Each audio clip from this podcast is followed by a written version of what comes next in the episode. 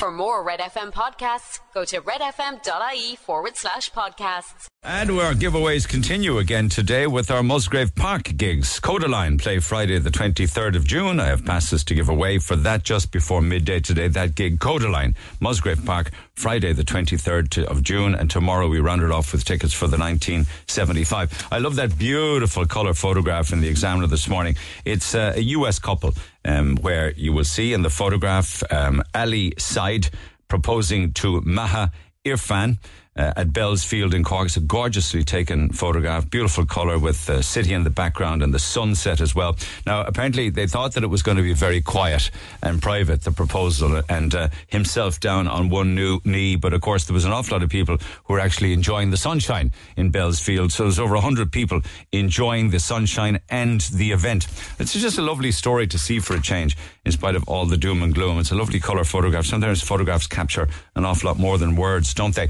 Um, well, um, the only words, I don't know what kind of words you want to, you know, use to describe the government's money grabbing tactics and putting excise duty back up. So petrol and diesel are on the up, or at least they've started uh, to increase again because midnight uh, last night, of course, um, you see prices go up because of diesel, uh, sorry, excise increases. So it's around about an extra five cent that motorists will have to pay today.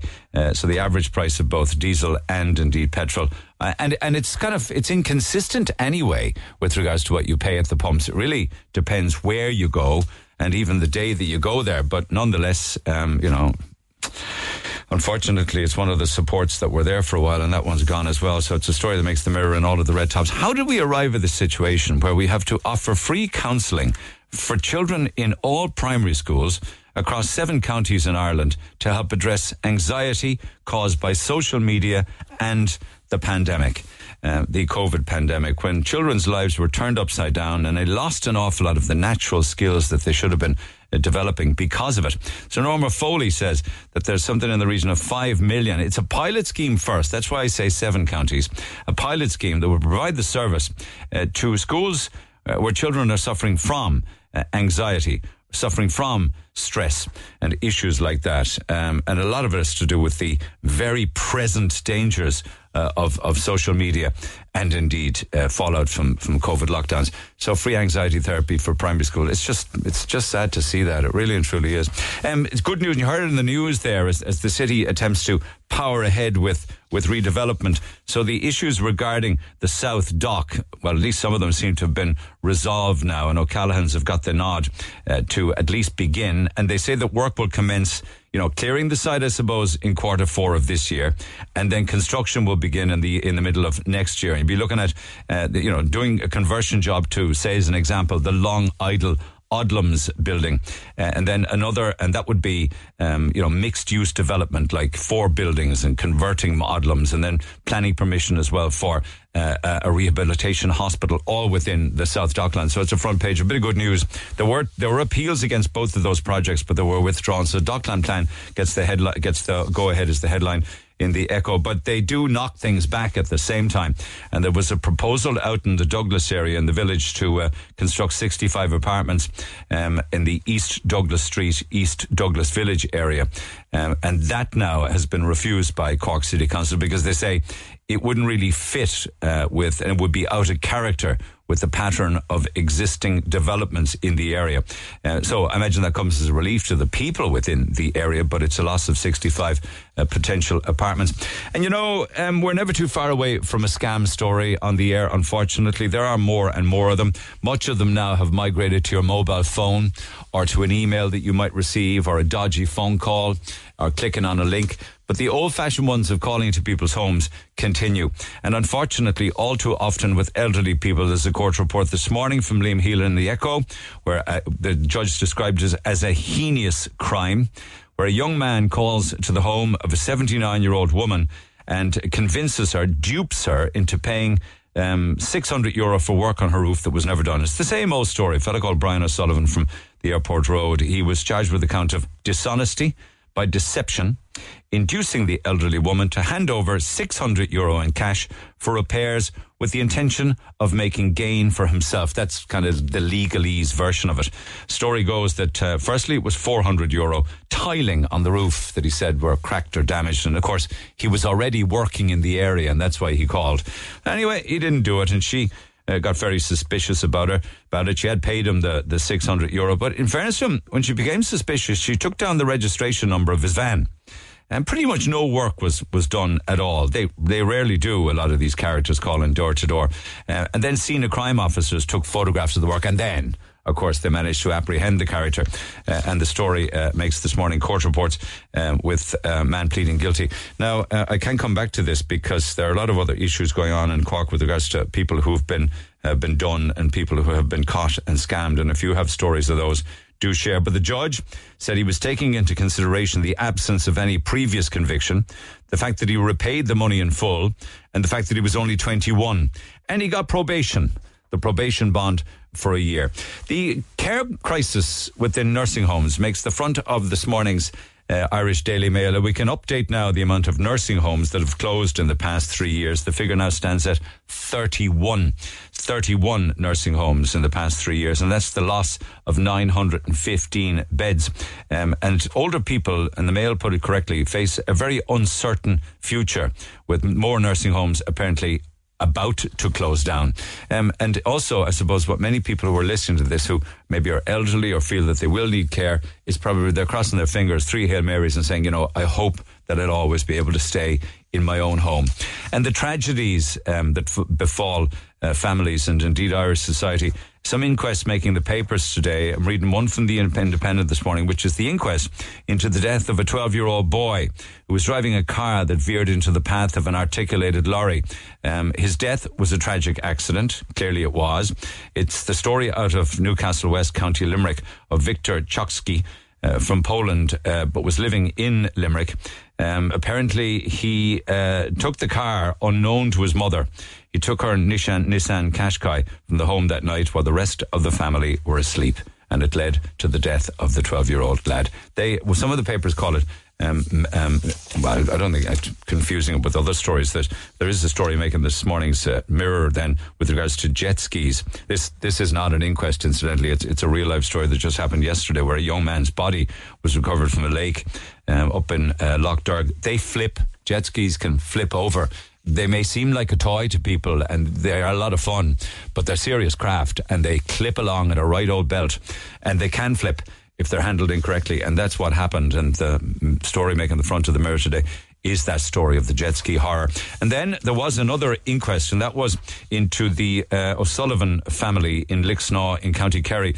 You might recall it. Um, it's very kind of, you know, it's kind of almost like sensational headline making the star this morning. They say wiped out. But to, to an extent, they're, they're not wrong. And there's still a mystery as to why Mossy O'Sullivan, the farmer, uh, unlawfully killed his long-term partner Eileen and their son Jamie, and then went on to kill himself.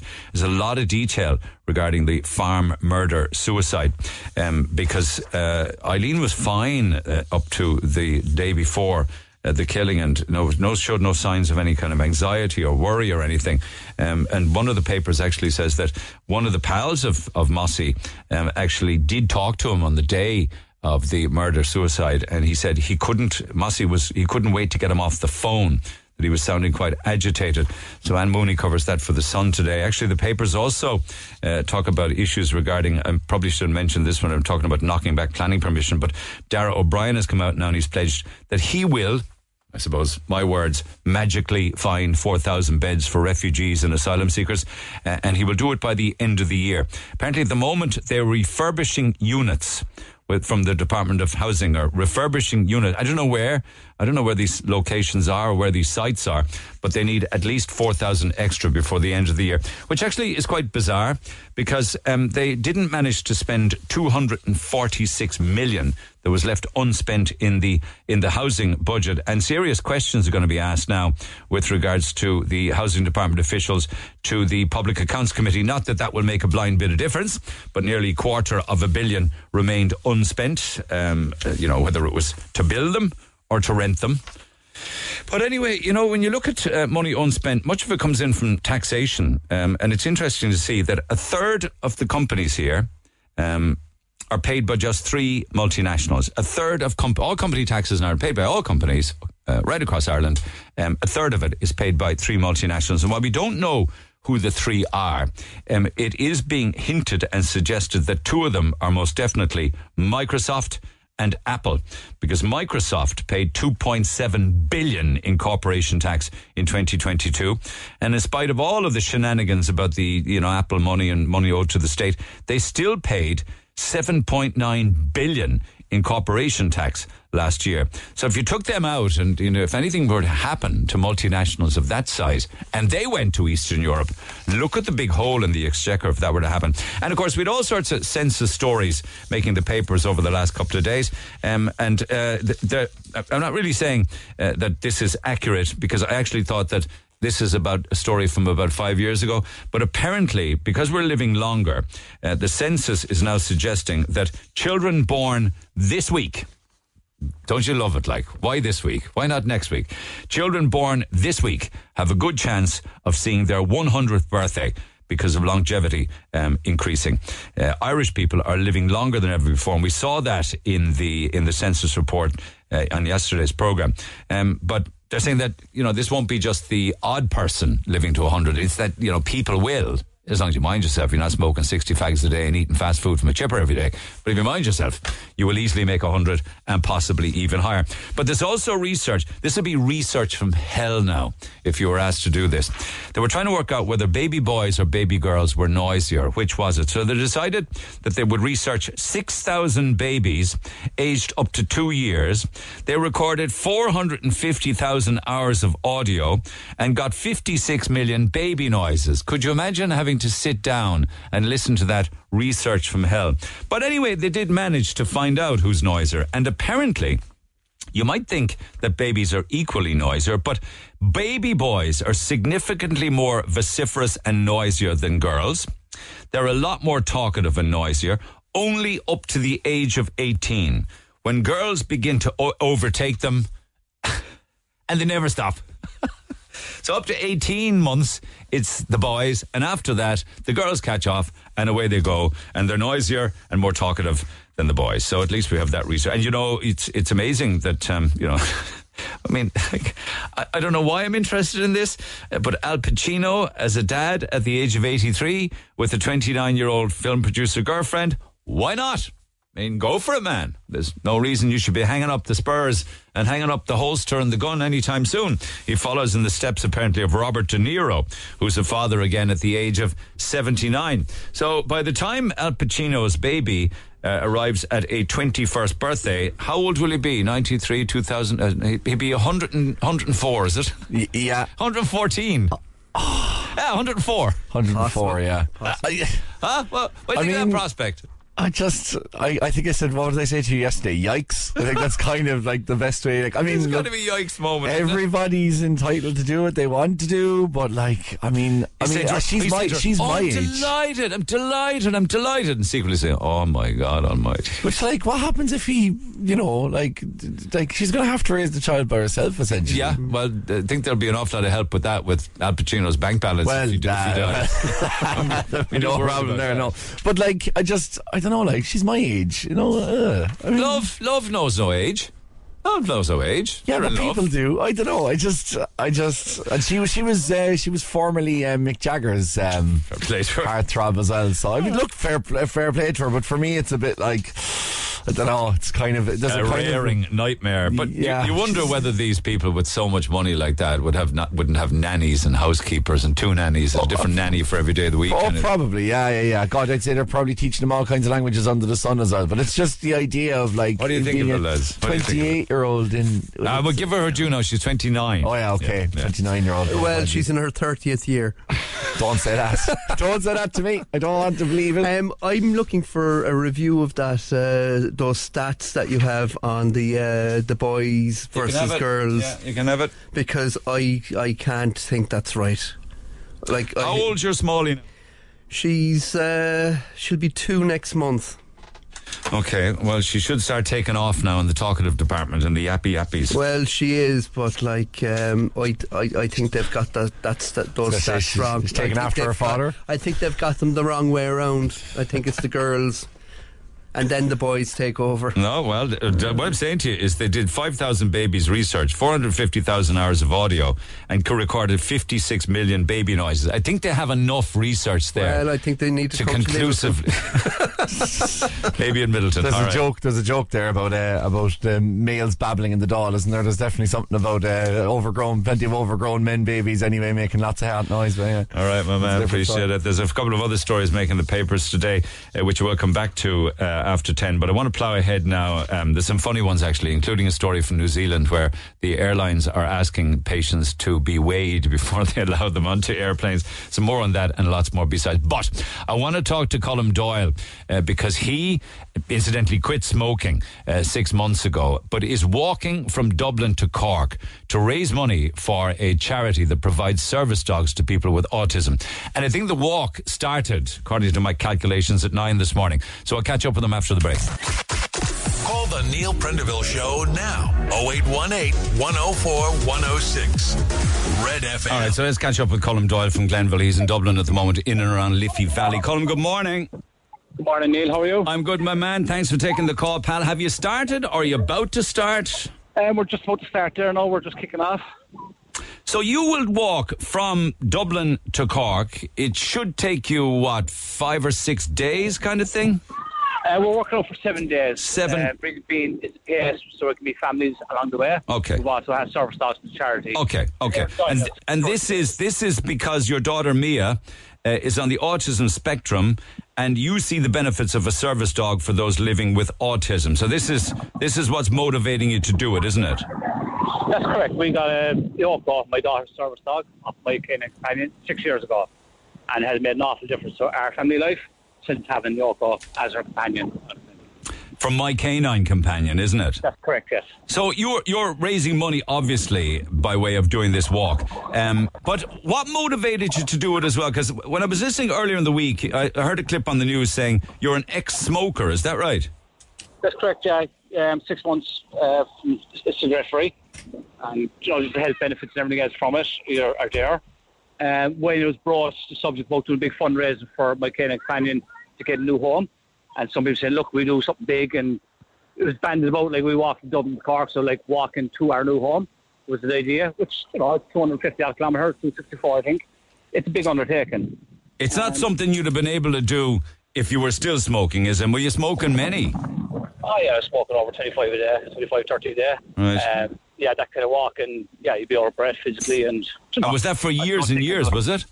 Oh yeah, since it's about 16, 17, yeah. Right. And did, had you many failed attempts to give up?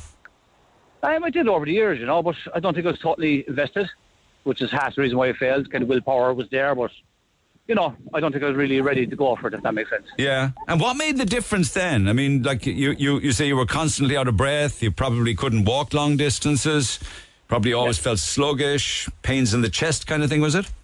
Yeah, just know, generally unhealthy, you know, Yeah, yeah, yeah. And cigarettes are the main cause of it, obviously. And how know. did you manage to quit and stay quit? And the HSE have a program, so it's actually up in St Mary's Orthopedic I went to. So they have a quick program, and they support along the way. Um, they provide nicotine replacement therapy products as well. Right. What was that like? Patches? Was it patches? You have a different choice depending on what you are as a person and what you want. You know, you have an option of which you want to try yourself. So the girl up to Miriam talks you to everything and lets you try everything. Yeah. And what So worked for you? Uh, it's the patches and the, the vape. The patches and the vape. And and you, Well, it's you- not a vape. It's actually Nicorette inhaler. It's not a vape. I understand. But while you're taking those, because there's also Champix and stuff, tablets, isn't there? no, no. Yeah, there's that option as well, but I just went with the patch. And did you, Um, and when you start that kind of treatment, do you stop smoking straight away then? Yeah, you stop straight away and go 100% to stop smoking. Yeah, yeah. So you smoked for 35 years and that's how you quit. And do you get any cravings now, six or eight months later? You know what? You would for a second or two every now and then. Um, you know, you might be in a social setting and somebody might be smoking a cigarette next to you, or you might come out, you know, a stress meeting or anything else. You know, you walk past the smoking shelter or something, you just kind of go, geez, wouldn't mind a cigarette. I know what you mean, yeah. But For it passes very quick. you yeah. know. What, and so what do you have to do? Just say, this will pass. I, at this stage, no, I don't even need to. At the start, yes. But no, I just kind of go. No, I'm I'm not I'm a non-smoker now, and I just walk on. You know. Yeah, some people's it's trig- like, no. Yeah, some people's triggers can be first thing in the morning or after their dinner or with Yeah. a cup of coffee. Isn't it true? And a lot of it is social and habit. You know what you do during the daytime. It's you know there's so many years doing it. It's hard to break it. Yeah, yeah. You're you're not well done. Congratulations on that. But you're not walking alone. Is there a group of you doing this? There's a group was doing it, and my wife is joining me, and we've 700 people joining us for the full walk. And then, like, we've the CEO Niall Roddy is joining us, and we've family members and staff members from my Kenneth Man. And tell me, So it's a mixed group. yeah, tell me how you're going to break down the days because obviously you'll have overnights in places along the way. What's the route? So the route, like, I mean, first day we'll go from uh, Liffey Valley, uh, Volkswagen actually Liffey Valley, down to Naas. Uh, second day is Naas, Kildare, Kildare, Portlaoise, Abbeyleix. So then along the old route then. You're you're clearly not Oh, going down the side of the motorway. You're doing the older older Oh, roads. Yeah, it's about 32, 35 kilometres a day is what we're averaging. So you'll be going through some beautiful towns and villages along the way that we don't see anymore because we're on the motorway. Yeah, and I'm looking forward to it, you know, because many years I drove them in a car, but now I get to take my time and enjoy it. And what about the weather? Is it on your side, or will it, is it actually will it be too warm? Uh, for me, I think it'll be a small bit too warm, but, you know, look, it's Ireland. We take the nice days when we get them. That's true. It'd Be an awful lot worse if it was cold and raining, wouldn't it? Correct. Yeah. So seven days from now, you'll have walked the 242 kilometres, and you will end up in Mallow. That's correct, yeah. So we stop in Mallow GAA first to meet up with a lot of um, service users and clients in the Cork area, and they'll walk the last two kilometres with us. Well done. And what do you do for food and water and stuff along the way? Well, we got a support vehicle off Volkswagen, they're sponsoring us, so that's kind of loaded up with drinks and, you know, energy bars, stuff like that. And then, in fairness, some of the schools who are joining the campaign, they set up food stops for us along the way as well. Ah, it's brilliant. I think it's So we fantastic. call into them, we meet them, you know, get pictures with people who are actually using the dogs. So it's a real family thing, the charity, you know. Um, we're going to meet different clients all over the country along the route. And they'll join us and walk a few kilometres every day with us. And, it, and it's also a, mi- it's a, a marker for you, isn't it? A milestone because you would not be doing this if you were still smoking twenty five to thirty fags a day. No, to be fair, I probably would have laughed at you and told you politely or unpolitely where to go, you know. I wouldn't have tried it. You know? yeah. All right. Well, I hope you don't get too stiff. I hope the muscles don't give out in you. They won't anyway. Just clip away at ah, your own pace. You know what? It's going to be a nice, handy pace because we're meeting families, we're stopping off, we're chatting. You know, the pace is designed so we have time to meet people along the way. And we encourage people to come out and join us and have a chat. And, you know, it's a social thing as well. It's not just our work. You know? All right, okay. And, and let's not forget, this is for my canine companion uh, for um, service dogs. How can people contribute or help if they want to? Well, I mean, obviously, it's going to be all over social media, so just look for My Canine Companion. Yeah. And the website itself, mycaninecompanion.ie, will actually have the links to donate on it. Um, along the way, we have a big, we have a Volkswagen Buzz thing with a big QR code, so people can scan that when they're stopped at different places. So there's various ways. So social media would be the easiest way for most people, but along the route, we will have, um, you know, the QR codes and everything else. Ah, So brilliant. it's on mycaninecompanion.ie, Well done. or check out My Canine Companion on Facebook. Okay. And it has the links to donate on there. All right. Well, listen, have a great walk. Enjoy it. It would be good to chat with you again early next week to see how it's going. Are you all right with that, Colin? I am indeed. If you want to join us for the last few kilometres, you're more than welcome. You'd never know. I'll join you maybe a, a half a kilometre on the Dublin side of Mallow or something. You'd be more than welcome if you want to join us along the way. all right, pal. We'll talk early next week. All right. No problem, Neil. Thanks very much. All the best. Cheers. Congratulations and best of luck to you all. Heading off from Dublin to Cork on the back roads, the old roads, the one we used to drive before the motorway through all the beautiful villages and towns that are long since forgotten by many of us.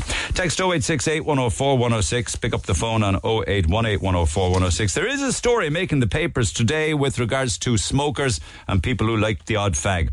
And apparently, according to The Sun, if you are a smoker, you are gaining an extra week off work every year because of the cigarette breaks that you take at work. All right. They say that many, many smokers leave their desks several times a day for a fag or to vape. And some take as much as 20 minutes out of their day. Um, but they say that when you do the maths on it, generally, it works out at about 50 minutes a week or 40 hours a year outside having a fag. And that's the equivalent to at least a week's extra holidays a year. I wonder. I wonder if companies now would be looking at that figure and saying, hmm, that's kind of interesting, isn't it, with regards to productivity levels in the workplace. from smokers. But anyway, text 0868 104 106. Can I just flip, if you don't mind, actually, from smoking to vaping? Because the jury seems to be very much out, you know, uh, with regards to vaping as being a great way to get off smoking and a safe, safer way of getting off fags, right? But one of the big issues, of course, here and in the UK and America and the world is try and ban vaping or the selling of vape products to children and those that are underage. Um, they're also apparently very touchy feely about about flavored vape. Uh, liquid, e-liquid, if you like. Got a very interesting email from Pat, but he joins me by phone. Pat, good morning.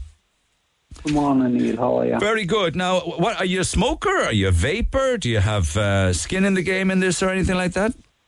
I have absolutely no skin in the game other than I was a smoker for 30 odd years and gave up the cigarettes and uh, started vaping and never looked back. And did your health improve?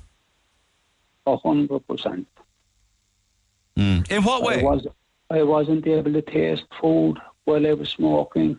Um, but basically, what actually got under my skin was we had um, Michael Martin the other night. He came out and he said um, the tobacco companies um, it was their revenge, the He, vapes. he were- said were the- vaping is the revenge of the tobacco companies. Yeah. Yeah. Well, Michael Martin should actually look into the tobacco companies actually wanted to get rid of vaping because if you look at America, they've actually banned vaping in an awful lot of states. And like I said in the email, you should actually look into it before you have anybody come on and speak about it. Um, in America, years and years ago, um, there was uh, when when we had um, notifications put on that uh, cigarettes cause cancer. They waited for two or three years in America before they put them on their packages in America. So every state in America gets a couple of million um, every 10 years it matures from the cigarette um, companies. And what was happening is that people were turning to vaping because, like, it's nicotine. And nicotine, as far as I'm concerned, doesn't cause cancer. It's the chemicals that's in the cigarettes that cause cancer. Uh, well, I, I, I wouldn't know about that now, um, but you, you as a, a well, you, you are a cancer survivor, is that right? Yeah, Yeah. Yeah. Was the cancer associated with smoking? a hundred percent. Okay. Well, it's yeah, 100%. yeah. Well, uh, and and and did you did is it gone now? Are you, did you get? To, are you clear of it? Yeah, yeah, but Was but it the lungs? point No, no, in the esophagus. Wow. No, but my, my, my, my actual point is that he came out and he said that there was the revenge of the tobacco companies. The, the tobacco companies, if you look into it, actually want rid of vaping. You know, I My, I don't have the stats in front of me, unfortunately, but my understanding was that the tobacco companies actually are selling and getting involved in investing in vaping. It's the future for them. They are, they are no. They are no, but initially they wanted to get rid of vaping completely. They wanted, they wanted rid of vaping. Uh, there, there was uh, fair stories came out about popcorn lung and Yes. vaping was causing all this. What was happening is there was people over in America. They were putting in their own um, illicit drugs and they were uh, into their own, making their own stuff. Yeah. None of this, none of this came from I mean a, a shop that you'd buy your e-juice in. Yeah. Yeah. You know, but you, and- you make and- your own liquid, do you? I do, yeah. I mean, not, without getting too technical, how, how do you do that? Well, I I buy nicotine and I buy the flavours, um, and I, I buy the PG and the VG, and I mix my own stuff. Okay, and you make you make a, a, a big quantity of it that keeps you going for a long time at a fraction of the cost. Correct. And you make your own coils as well, do you, to put into the yeah. vape? Yeah. Uh, and and are you, are you sure you're not damaging yourself making your own liquid? Well, well, I can tell you something. Um, if you wanted any um, any person to check it out, it's as safe as what they, they make actually inside in the shops. You know, that's supplied to the shops. Yeah, it, it's kind of confusing as to whether it's, it's it clearly is better than smoking cigarettes, right? But is it still safe in its own right? Um, don't Well, in the UK? well- don't they give them out uh, to? Well, well, this, this is the point. They say that vaping is 95% safer according to um, the uh, British. Um, oh, well, it's be the equivalent of British Department of Health, yeah, yeah. Yeah, yeah. So they said it's 95% safer. If you're inside in prison over in um, the UK, basically, they'll give you vapes to get you off the cigarettes. If you're pre- if you're pregnant in the UK, they'll actually ask you, can you stop smoking? If not, they'll give you vapes. No, they're not expensive, they're cheap. Okay. Right? But okay. They, they, they give them to people as an alternative to smoking. But just with and regards to your own e liquid, right? How do you yeah. control the amount of nicotine that's in it? Because uh, they come in different, like you can get five mils, 10 mils, 18 mils, 25 I, mils of. I, me- I measure up by weight, uh, Neil. So you know the you know the e, e liquid that you that you use. What's the nicotine percent? Uh, basically, I use three milligram. So you got three mils of nicotine. Yeah, that will be in a hundred ml bottle. Right. Okay. So that's quite low then. But do you find yourself addicted to it? Not addicted to it, but basically I could either use that or a patch, and um, I didn't think the patches were any good. Uh, basically, the only successful way that I could give up the cigarettes was using vape. Okay. And has your health improved and your breathing improved and your energy levels?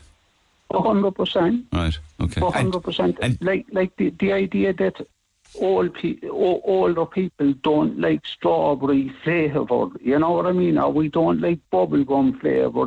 This is all supposed to be targeted at children. Neil, do you like strawberries? I do.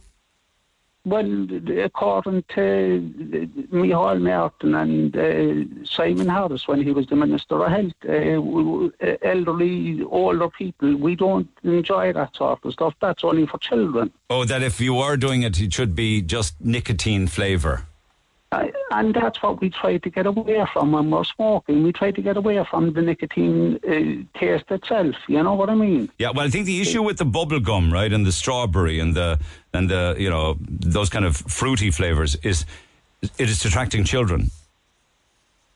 Well, basically, I don't agree with it being sold to, to kids under 18. I definitely don't. All right. Uh, okay. You know, the way they have the, the cigarettes in behind in, in the shops, the way they have them locked, the way they should, should have the same with the, the juice. Do you hope that at some stage you'll also be off the vape?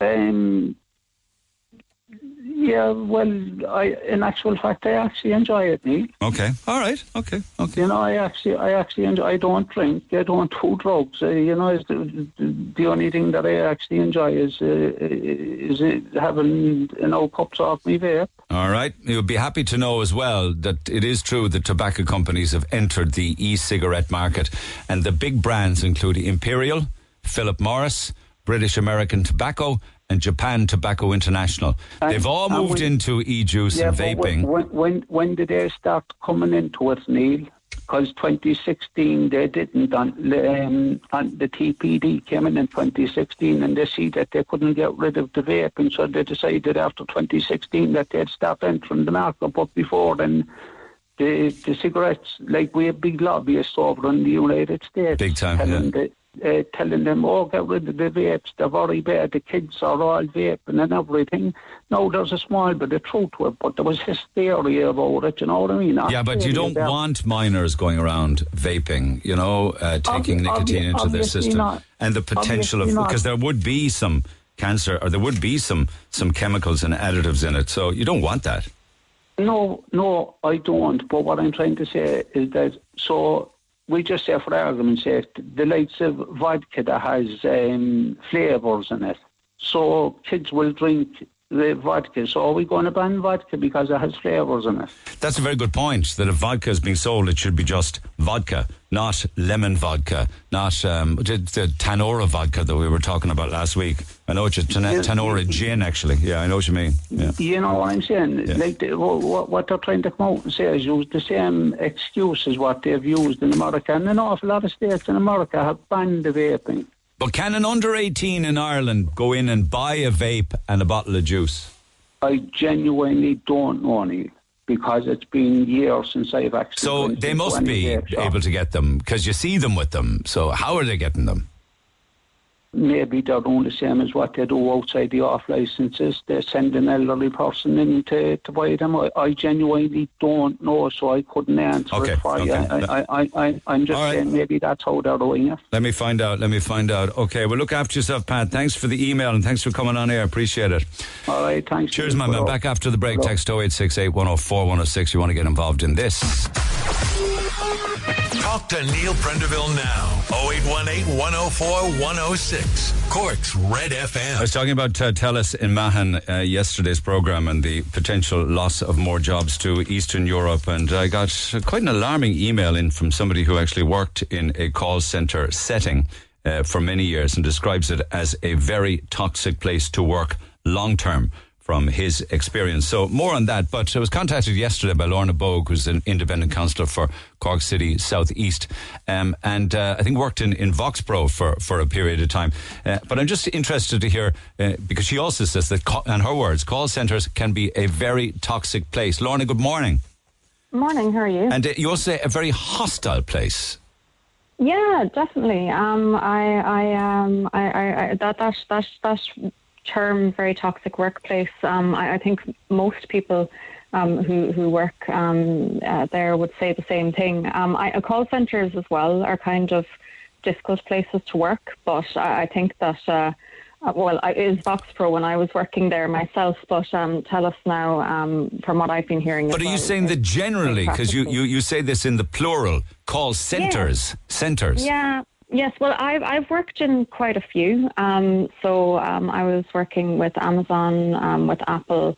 Um, I was also briefly working with um, Clearstream.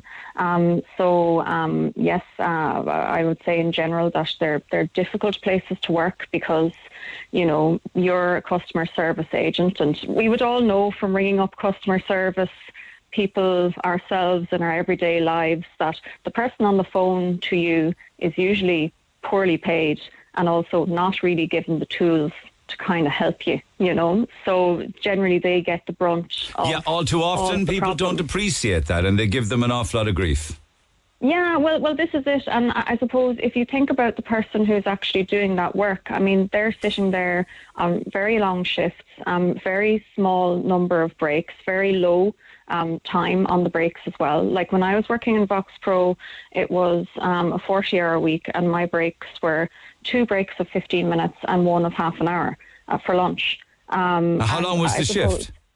um, well, well, gen- generally it would go kind of um, well, well, eight hours. But um, very often people, because of the low pay, would also do overtime as well on it. So Um, that 13 minute break and two 15 minute breaks, that was it. And uh, other than that, you were kind of pedal to the metal, working all of the time. Yes, because we had very um, high targets. Now, there was another part of that as well, which was um, when I was working in Vox Pro, and I was just looking back over my um, employee handbook and um, contract, so taking a little trip down memory lane there. Um, but um, we, we had, we, it, it wasn't written anywhere in these things, but um, when I was there, we had 15 minutes a week for toilet breaks, and these were timed. Um, How are they so- timed? How, how are they timed? So the the way that it works is that um, you'd be at your computer, and up in the top right hand corner, I was working for Airbnb, but in the top right hand corner there would be, you know, your targets. So how many cases you had solved that week, and generally it'd be a number of about 80, 90, 100. It would change all the time. Um, and I suppose then in the other uh, side of the top right hand corner would be uh, your status. So whether you were active and live and ready to take a call, or whether you were working on your after call work, or whether you were on break or on lunch. And then there was another one which was for, um, uh, well, essentially toilet break. Um, and that you were away from your computer. Do you have, do Um, you have, in call centres, do you have to click a button before you go on a toilet yeah. break? Yeah, no, you do. You'd, you'd, ha- you'd have to click a button. So, um, like, you could actually produce entire reports of second by second precisely what someone is doing at that moment in time Okay, throughout but the day. 15 and your minute- manager would go over that with you. Okay, I was going to come to that, but just ahead of that, the 15 minute a week toilet break in call centres it works out at three minutes per day on a five day week. Yeah. Three minutes for an eight-hour shift. Yeah. Like that makes no sense to me. There would be reasons why people would need to spend a little longer than three minutes in a loo. You know, unless you're Speedy Gonzales. Well, there's, well, well, there's lots of reasons. There's lots of reasons for that. Um, you know, I mean, being a woman, you know, there's certain weeks where, not to get too graphic or whatever, like you but, don't have you to. know, People understand like, what you're yeah. saying. Um, yeah, and or if people were pregnant, or if people had Crohn's disease or IBS or whatever. Um, like, but but th- th- this was the reality of it. Um, and the, the, if you asked about it, um, this sort of unofficial productivity kind of policy, you'd be told, well, you have your breaks and your lunch um, to do that. But on a half-hour lunch break, you know, if you kind of are just Man, that's over the top. You know, and so if yeah. you went over that 15 minute to week loo break, what would happen? Um, well, your your your manager would um, discuss it with you, um, and I suppose the way that they would discuss it, and this maybe moves into the more toxic element of things, is that they of course would feign concern. They would be wondering if you're okay. But of course, you know, in any other workplace that I have been in, you wouldn't really have this conversation with your boss because you mightn't want to tell your boss, well, you know, I I have X or Y medical problem, which is why I should have, you know, the normal amount of time that people normally get to use the facilities like. Okay, but what happens after the conversation if people just can't stay within the 15 minutes, the misfortunes? What happens then? Is there an Oh. official reprimand? Well, uh, it, it was it, you would move into like different things. So um, I suppose usually what would happen to us if we were kind of, you know, running over time on various different things. Like there's even you know if you're spending too much time on your after call work, we were supposed to get that down to a very short period of time. Um, so you would be put on what they would call a PIP, so a performance improvement plan. Now, if you were past probation, I suppose you could either decide to brazen it out, um, but that might attract ire from your manager. Um, in which case, you just have to kind of put up with that.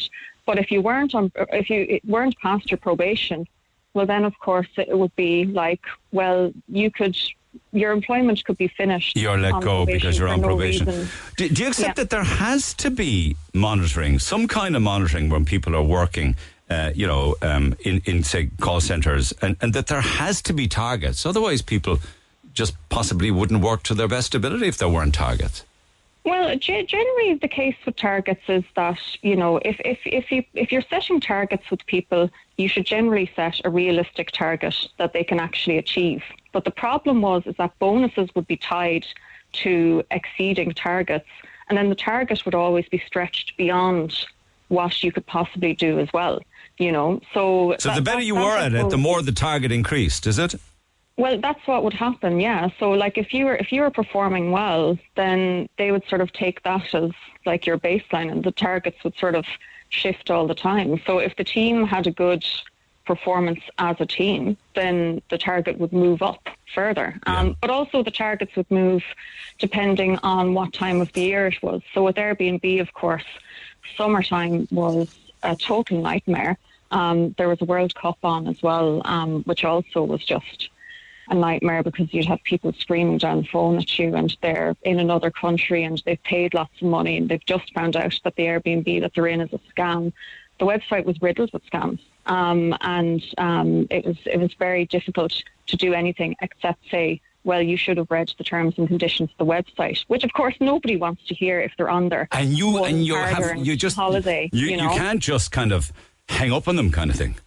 Um, no, no. So, so there's there's there's an emotional labour kind of element to this as well, which is no matter how um, frustrated someone was on the phone to you, um, we would have to be, of course, very calm and pleasant and polite and nice. And uh, of course, in Airbnb, you'd have all the odds shouted down the line at you because, of course, people would be highly frustrated. Yeah. But you would have to stick with it. Like you, you weren't allowed to hang up really.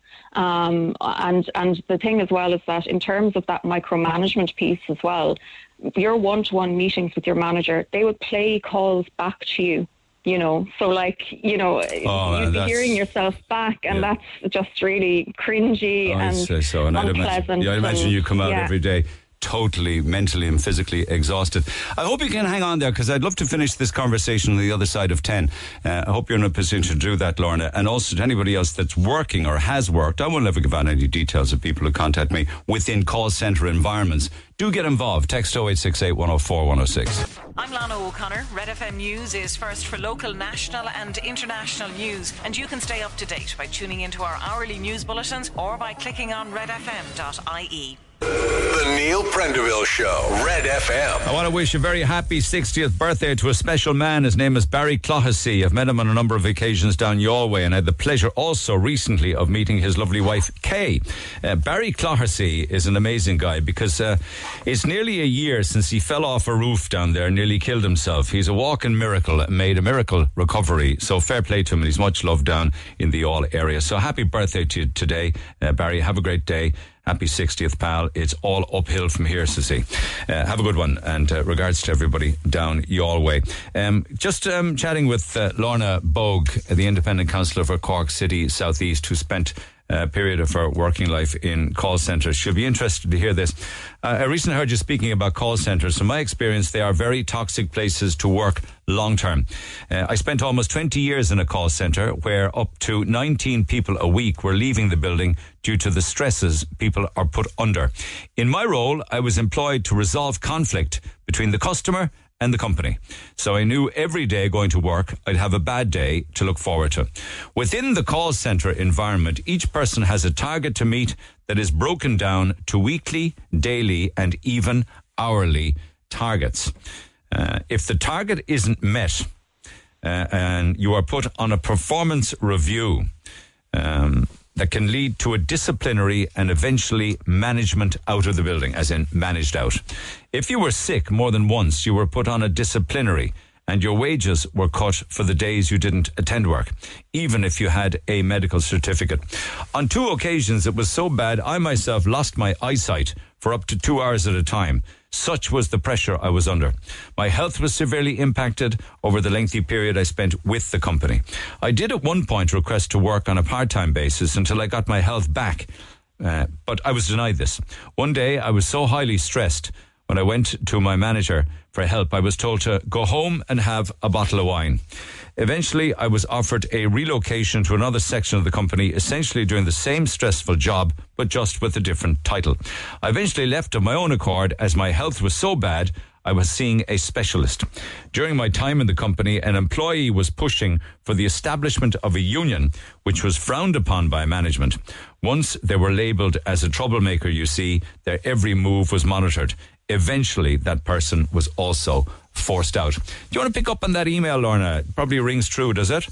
Yeah, it, ring, it rings very true. Um, and I suppose a lot of call centre workers have moved between different call centres, so we all have horror stories of like which ones are the worst ones, which I'm obviously not going to go into. Mm. Um, but um, that that sounds a very familiar story to me. And I, I suppose on top of it as well, if you are working in a call centre for a longer period of time, because usually people leave very quickly um, and go between different call centres. So, I mean, a long time could be 18 months in a job. Like someone who's there that long would be considered kind of there for a long time.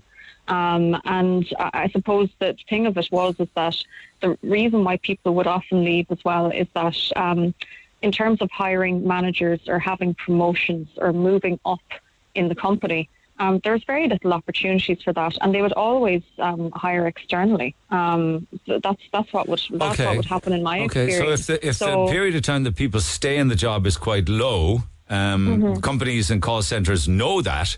So aren't terribly concerned about burnout or or, or, no. or or the rules and regulations that have to be followed, perhaps. No, no, because they, they, they know that there's always more people coming out. Um, and I suppose, you know, anyone who stayed for the period of time that that uh, other um, person stayed in for 20 years. I mean, well, that that is that is a very long time. But in my experience, that is someone who stays because they have to. Um, and usually the people who would stay longer would be older people who had families. Okay. Um, but there was always younger people who could come in and, you know, um, and and uh, just just uh, be trained up to do the job. But then, of course, there is never enough people hired to do the job kind of that the, the company was actually getting a contract from another company to get. So every day was just work, work, work, work all the time. You know, and what's the what's the attraction then for people to wanting to work in a call center? Is it like what are the wages like? Um, well, I mean, my attraction was that uh, I was um, I, I, was on, on welfare at the time and uh, was under 25, 26. So I was on 100 euros a week. So my attraction was that I like to eat and have a roof over my head. um, yes. I wasn't looking for the glamorous life uh, of, a, of a call centre worker. Um, it was the job that was available at the time. Is it um, because there would be little or no qualifications necessary? There are plenty of the jobs. It's easy to get the job and it, you start fast. Um, it's a job that you can start fast. Now, in terms of qualification, there were people with PhDs working on the floor with me. Um, so it, it, wasn't necessarily a lack of qualification. It's more that people who are qualified at that time anyway were finding it difficult to find jobs at the level that they were qualified for. So, in order to just bring money in, um, very often people turn to call centres. Stopgap. Um, yeah, yeah, yeah. yeah. Um, but for some people, it it ends up not being a stopgap, but is um, you know if you've kids or anything or other um, dependents on you, like you, you just end up staying in it. So this could be and a, the companies this know be, that. This kind of they know that about those workers. Absolutely, you know? I know what you're saying, yeah. and, and and this culture could exist as you're describing it. We'll, we'll, we'll, we'll we can understand then why say tell, TELUS would be looking at moving, um, you know, the, the, moving business to Bucharest and moving business to Manila in the Philippines. They, they will just go wherever it is cheapest and where the profits will be highest, right? Um, well, it's it's not necessarily just that because there's also time zone things that you have to think about as well in call centres. Because these are global companies, you need different places and different time zones um, in order to fit in with the, the working day that people have. So, I mean, in Cork, it would start at six sometimes, but seven generally. Um, and um, then we would continue working until um, you know the the the where, wherever um, in Asia was open would then open, yeah, then America and, yeah. and around the world. Like, but I, I suppose my main issue when I was there was that effectively I was a VoxPro employee. So my contract said on it that I was a VoxPro employee, and the conditions of my work were based on business needs that were not actually really outlined in my contract. And my base wage at the time was 20,400 euros per annum. That was my salary. How long ago? Um, um, that was in 2016. Um, is so is it, would, would it better be better than 100 a week, like. Oh, no, but would I it be mean, considerably more than that now, nine years later, 20 grand? Um, I was looking on Glassdoor where people post wages, so I think it's starting at 23, 24, something like that, but that's not in line with inflation. So Um, 23 so- grand for a full working week is the salary in a call centre. Uh, well, in in the better paid ones. The yeah. better pay. So Um, some are substantially lower. Yes, some some of them are, um, and again, I didn't work in those places, so I can't speak to them. But some of them are substantially lower. Now, the thing that I think is happening at the moment, and So that's why you could have six or eight people sharing a house then, because they will never be able to afford anything on a wage like that.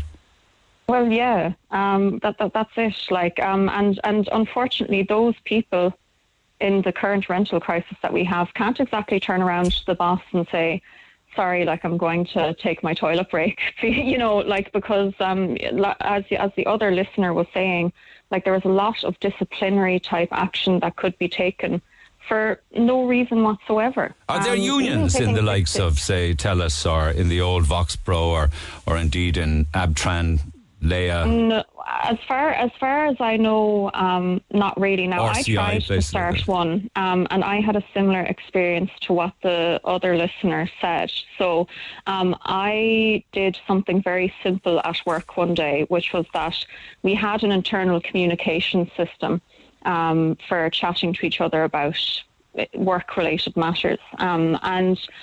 I put together a survey um, and shared it with my colleagues. Um, basically, just said, um, you know, look, I don't want to be sort of always at, you know, big meetings of the company giving out about things because like I don't want to be a complainer like I, I would like to have an evidence basis for what I'm saying so I'm just going to put together a little survey um, and we can uh, you know just put together anonymously you know rather than contacting radio shows or whatever Yeah. um, our problems in the workplace and uh, very reasonably just have a discussion then that is based on fact on our working conditions. And for this, I was sitting at my work uh, station one day, um, and a person from HR pulled me away from my desk, not physically, just No, I know to that, come yeah, along with them, um, you know, um, and um, took me to another part of the building. Um, that I couldn't have access to. So my, my key card wouldn't let me in or out of this part of the building. And uh, they shut the door on us. So it was just the two of us in a room. Um, and they basically um, made it very clear to me that if I was passing on this information to a third party, i.e., a trade union, that there would be problems um, as a result of this. Um, Do you, see, know, do you see that as a threat then? Well, I, of course, I saw it as a threat because we, we, we had in our employee handbook a whole set of, you, know, circumstan- circumstances and procedures for uh, a, a performance improvement meeting or a disciplinary meeting. And if it was a formal disciplinary meeting, then I could have brought a colleague with me. Um, but because the whole thing was done informally, um, there was no recourse. Like I, I actually had to ask for minutes to be taken at this meeting. Um, you know, now I, I, I, I am a counsellor now, so obviously at the time I was kind of a little bit more politically aware, maybe than other people would Okay. tend to be about. You know, well, here is what the legislation is. Here is what I can legally do. Here is what I can't do. So I was clear on that. But I mean, like, it was still scary, and like my my my work and my money and rent relied on me keeping this job. Um, and I I was I was working grando at the job, like it was a frustrating and annoying job. Um, but like I was still working away at it. Um, okay, okay. You know. And how did it end up in the end then? Obviously, there was no trade union because there, and there still isn't under, under, say, for instance, the case you're talking about, Telus, But did you stay for long? Were you managed out? Did you just quit? Um, well, I ended up quitting, but it was a process of I would ask for the days off that I was entitled to take, and I just suddenly wouldn't be able to take them. Um, or just little things like that would kind of happen um, all the time on a more and more frequent kind of basis. And I was put in a performance improvement plan, even though my performance was pretty much the same as everyone else's. But of course, nothing was formally said about all of this. Um, and I knew that it was kind of, I was running out of road at that point. Um, so I, I had, I had, I, I, eventually just, um, just one day just got the last straw, like, and I, I just said, no, I, I can't stay in this environment. Like, it's just not good for me Yeah. um, to be in here and doing this every day. Like, because you're getting it off the customers, but you're also, if you're sort of getting it off uh, your managers and HR and stuff as well, it's it's not pleasant. And you know. you know, fellow colleagues, because there could be hundreds of people all working alongside each other uh, on different ships and what have you. Would, would they be happy places? Would people get on? Would friendships be made and what have you? Or is, or is Well, everybody? I, I got on.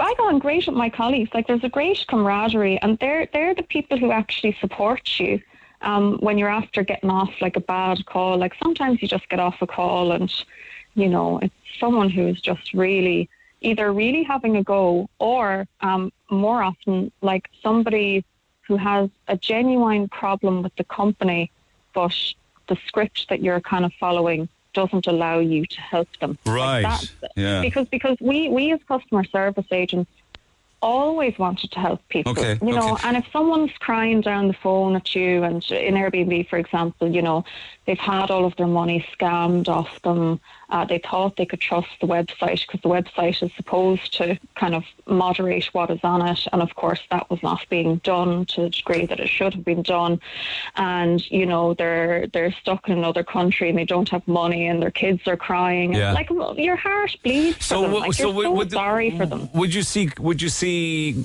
call center colleagues very upset coming off calls, crying coming off calls?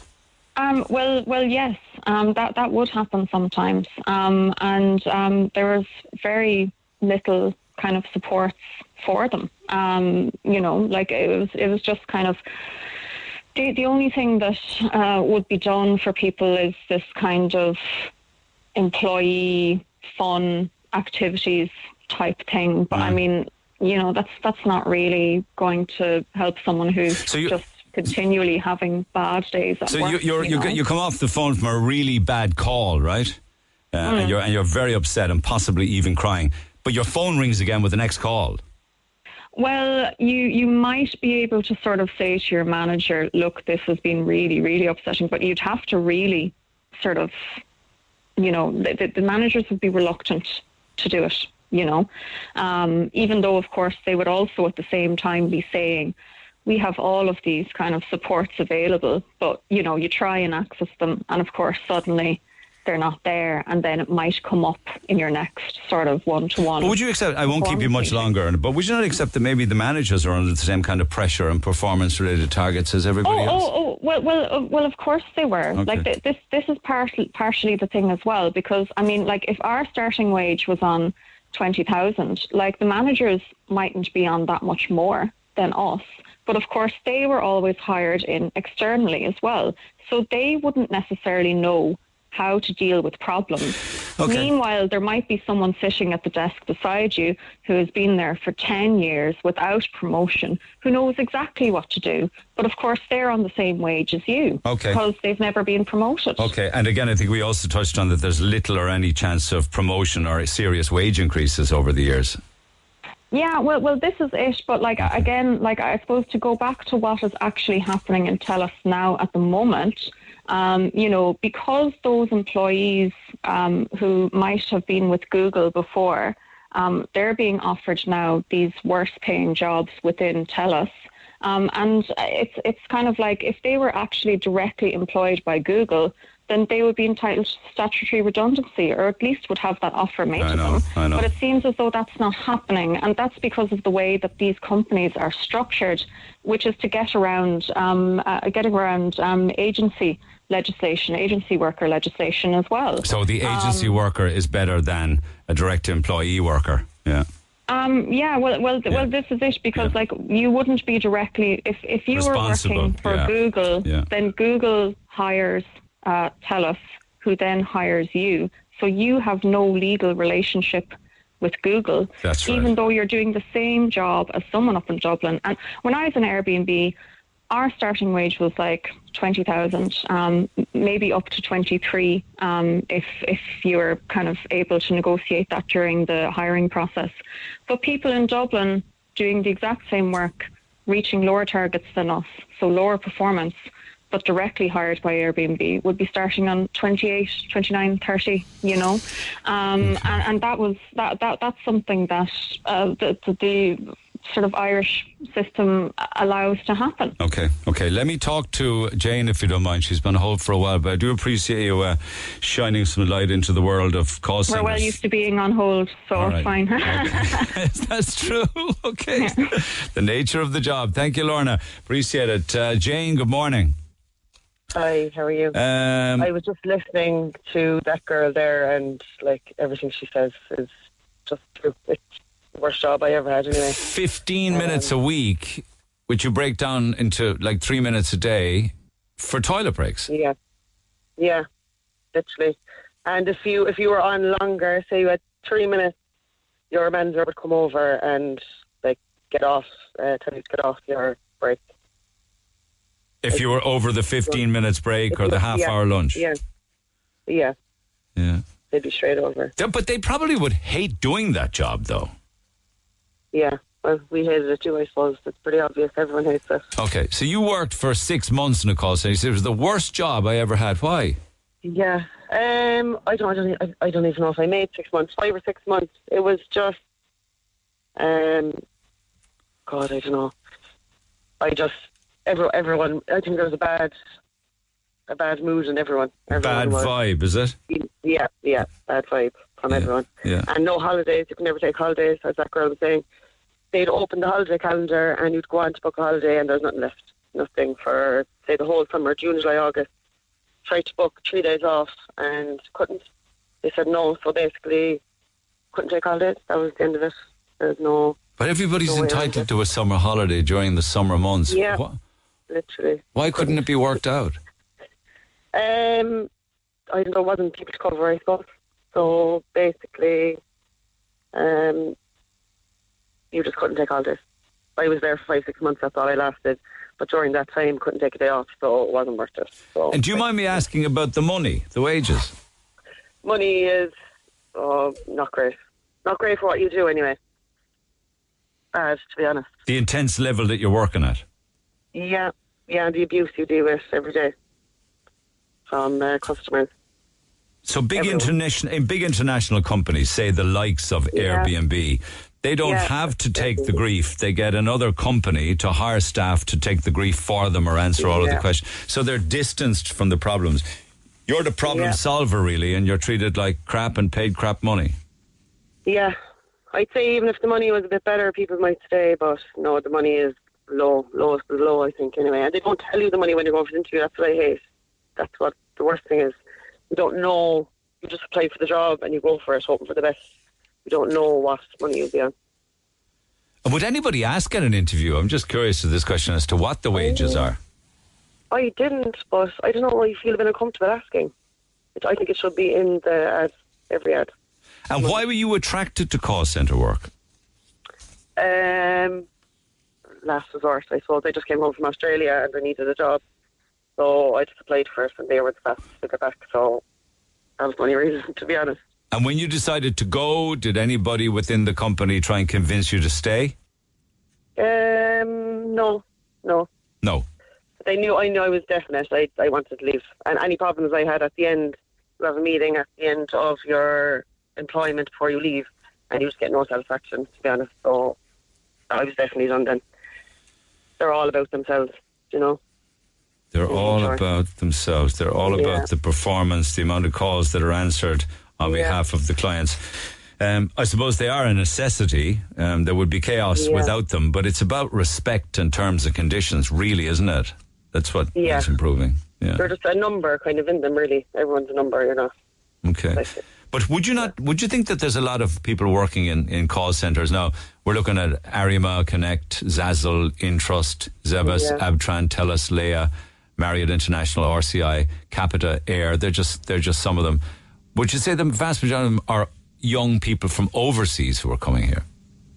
I'd say so, yeah, because I, I don't think Irish people put up with the job anymore. To be honest, I I don't know really. When I worked, it was it was people from all over. To be honest, and then I think their main um, company was in Philippines or something like that. They had most people working there. Okay, okay. Did you move on to better things? Yeah, yeah. Thankfully, Yeah, and I suppose your health and your how you were feeling improved as well. Then when you when you moved on to better things. Yeah. Oh, definitely. Yeah. I don't know how people are happy in those places. Okay. Thanks, Jane. I don't know how people are happy in them places. Uh, worked in call centres in Cork for years. Definitely the worst job I ever had. Crap pay, management absolutely horrendous, micromanagement, impossible to get time off. Avoid them. Uh, if you have a job already, stick with it. These are some comments from Reddit. Uh, yep, the worst job I ever had. I lasted barely over a month, but was so stressed out I couldn't handle it anymore. Terrible management, terrible organising, terrible pay, terrible facilities, all of which all of which made customers angry. So I had to deal with being shouted at all day for stuff I wasn't responsible for or stuff I wasn't able to fix. Life is too short to work for these idiots, especially if you already have a job. And just another one here. It can depend a lot where you end up. I worked in a call center for five years and had a reasonably all right time. You'll have some crap managers and some good ones, some crap days, some boring days, and good days. It's like any job, really. If you're in your 20s, it is a good place to make friends. I met my missus there. Plenty of nights out and all that, but that was pre COVID. Some accounts that you'd be working on are more demanding than others, and it's the luck of the draw where you end up. If you're willing to work and put in a bit of effort, you can get good experience for whatever you move on to afterwards. But I would love to know what the pay and conditions are like. Um, if, if, you know, if it's as low as the mid to low twenties for a full week's work. Imagine the imagine the Airbnb account is going to be a really hard one to work on, isn't it? Calls from Airbnb or what have you. My friend worked in a call centre in Cork. Um, and they were working on the Irish water account. He was there the day someone posted a lump of actual feces, as in poo, to their office. Came in the post. He said that wasn't even close to the worst thing about working there. Avoid them. Uh, I worked in a call centre for three years. I would literally sooner shoot myself in the head than go back there. I could go on, but that kind of says it all doesn't it? Text 0868 104 106. Back after the break. Talk to Neil Prendeville now. 0818 104 106. Cork's Red FM. Chap here says he worked in a call centre on the Sky account some years ago and he didn't like it at all. He said it lasted about two weeks on the actual floor after a couple of weeks training. What I really disliked was the fact that you feel like a child in a school in there and there's not a professional person and you're not treated like a professional person in a professional job. You're 10 minutes away from your PC. That was the time. So for toilet breaks. And if you smoked, that's all you got in an eight or an eight and a half hour shift, 10 minutes in the entire shift. But the fact it was recorded on a spreadsheet is not a great look. I arrived for work one morning at 9.03 and got a warning email about being late. The last straw was when I'd hang up on whatever call I was on at 5.30 on the dot because my shift was over. You send an email saying I'm late for work, arriving at 9:03. You bet your ass I'm not staying a minute over 5:30 either. Oh, you this guy would hang up on the call when it hit 5:30. Team leader recognized it straight away what I was doing and gave me a meeting. I explained all, but alas, you can't hang up on a caller, which is fair enough, of course. But to get respect, you got to give a little respect. Now that was just one account in there. Can't talk about other accounts um, okay, so like if, if if you ever get hung up by a call center, take take a look at your watch uh, and wonder if it just the end of their shift or what have you. So keep those coming. Text 0868 104 106. And I won't give out private details for anybody that gets in touch with me with regards. I'm very disturbed about these toilet breaks and the rates of pay and, and things like that. And this all started, of course, because of the issues at TELUS. So I will come back to it. Text 0868 104 106. Lots to do between now and midday, including, don't forget, including that extra bonus item to there, the Ooni pizza oven from Hanley's. It's worth over 400 euro. And we were talking all things summer with them yesterday. And we gave, gave, gave us one of these to give away. So we're looking for the best summer stories, lads. The best summer stories win this pizza. Put it in the garden. It'll cook the pizza within 60 seconds. All right, but stay safe with it now. You're talking about a hot item if you win it. Uh, text 0868 104 106 with your best uh, summer story. I want to go back to the phone lines. I've got Sean O'Leary on standby. Sean, good morning. Good morning, Neil. How are you? I'm good. Thanks so much for taking the call. Very interested in what happened in your life because everything was going fine. It could have been going better. You were playing some serious football. Uh, you were training hard. Uh, you were getting first team places. Then, somewhere up around Thurles, uh, your world top turned upside down, literally. Uh, yeah, so I was coming home from a match in Thurles um, uh, two years ago now, um, and unfortunately I uh, was based in the wrong place, wrong time, and was involved in a very, very bad uh, car crash. Um, and, you know, like that um, just happened so quickly. Uh, um, and, yeah, look, I'm, I'm very lucky to, to be still be here today, um, you know, following the injuries I received um, in, in, that car crash. It was a two car crash. You were in it, and your girlfriend Emma O'Connor was in it. And you described it in the notes as like like a movie scene, like a, a, like a bomb going off. Are you, are you describing like everything happening in slow motion? Is it?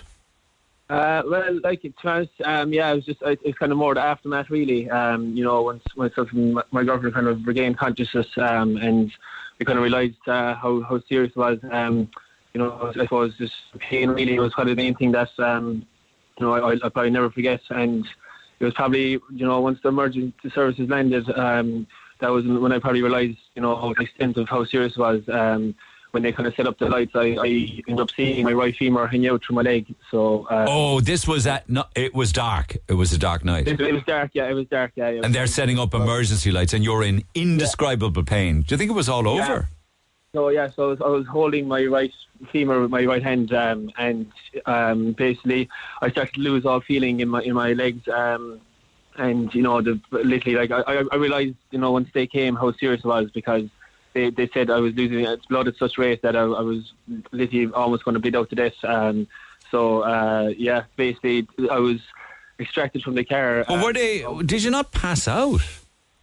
Uh, yeah, I, I, well, I was, I was in and out of consciousness, you know, but they were kind of, they were trying to keep me awake as, as much as possible because they were kind of afraid if I fell asleep, you know, that I wouldn't wake up again, you know, so they were kind of constantly trying to keep me um, alert and awake. Um, but uh, to be honest, then once they kind of started giving me um, injections, uh, because you know, I think they realised that when they had to put me out of the car, like anything could happen because it was very dangerous. Um, and uh, after that, then I, I don't remember anything for about I would say about fifteen hours. I'd say. And of course, while all of this is happening, Emma's in the same smashed up vehicle as you. Yeah, well, thank, thankfully she she was able to um, walk out of the, out of the car. Um, it was kind of I, I was kind of the one that got the blunt of the, the I suppose the the hit. Um, so she thankfully she was able to to to, get, to walk freely from the car. Um, to the side the road. Uh, I, I, I unfortunately wasn't in, in, the same boat. And yeah, look, I was just very grateful to the emergency services for you know how how quickly they were to respond, um, and I suppose getting me out of the car into the hospital. Like I, I think we don't appreciate really how, how unbelievable job that they that they do. Like you know. Absolutely, and, and I will come to that uh, throughout the course of our of our conversation. So you did serious damage to your body. Did it lead to paralysis?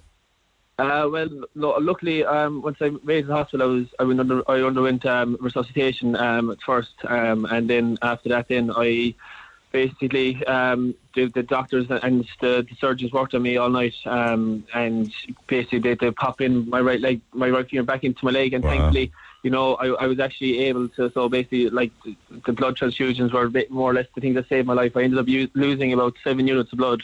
Um, is quite a lot. That's about what a unit is. That about a pint, seven about, pints. About, about, a pint of about a pint of blood. Yeah, yeah. But that you, so, we we have only got about ten to twelve pints. So you. It, yeah, yeah, yeah, yeah. So like I, I, was almost like you know I was literally like on the last let's say 10, 15 minutes before I, I would have bled out. Like you know, so um you know I immediately started getting blood transfusions um at the hospital and you know, they were more or less, and like I was just so lucky that they were there, they were available. I remember at the time, even before the crashing happened, I remember seeing alerts about the Irish blood transfusion service were, uh, were were short in blood, and I think they were imported over from the UK at the time. And um, yeah, you know, like I didn't never did I realise that like six days later I, would be um, like literally on a hospital bed um, getting that, that blood pumped into me. So without that seven pints. Uh, I, I, I, wouldn't I, wouldn't be talking no, to you. I wouldn't be no, talking no, to you. Full stop. And, and and your recovery then was probably a very slow recovery. You had broken legs and you had titanium rods inserted and all sorts of yeah, things like that. Yeah.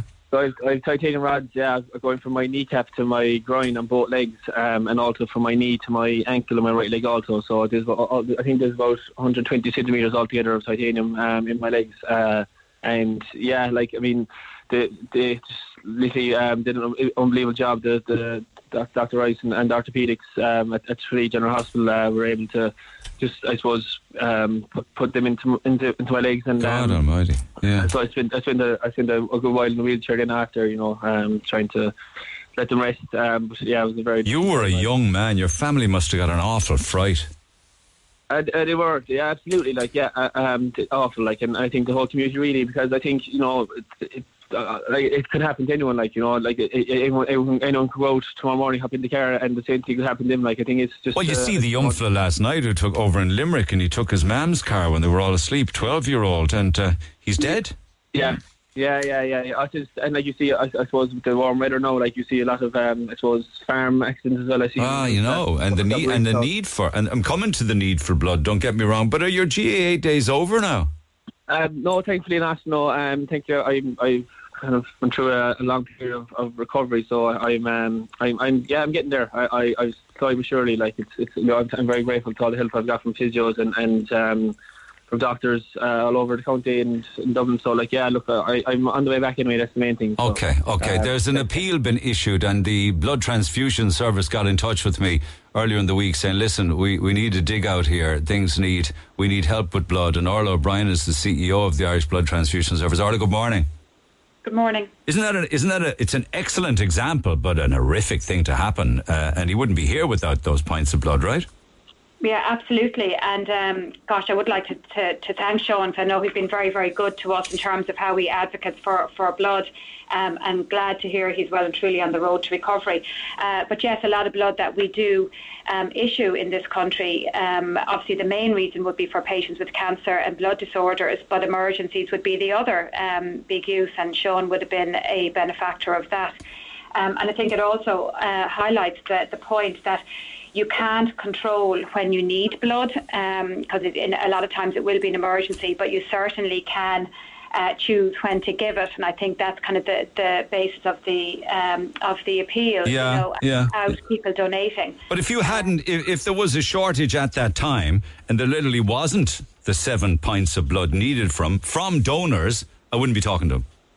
No. Uh, yeah, well, it saved his life. There's no question. Amongst other stuff, he was obviously very injured. No, I know um, that. Yeah, man. yeah. yeah, yeah, and that's the thing. It does save lives. There's no question, um, and it is, uh, you know, in those kind of situations, um, the general public are powerless. There's not a lot we can do, um, but this is one thing that you can do, and you will absolutely. For every time you donate a unit of blood, you have the potential to save up to three lives. Okay.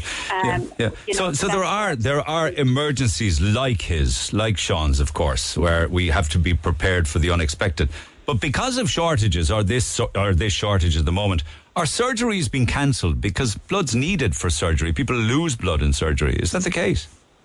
Um, so yes, there would be. So no, we are not. Um, we don't have an Amber Alert at the moment, which you might know. We do operate a system, uh, and we would obviously our plan would always be that we never run so short that we would have to ask hospitals to restrict some of their activity. We've never done that before, um, and I would be quite confident that we won't we won't be doing it on this occasion either. Because the one thing that we do know is once we make an appeal, which is one of our mitigation actions that we take if we see things getting tight, uh, we go out to the public and ask them, and they have always responded really positively. Okay. And this week is no different. So what's the difference between an Amber Alert and what we're at now, which is a chronic shortage? Yeah, well, uh, yeah, or what we would call pre-amber. So that's where we've alerted hospitals that stocks are tight.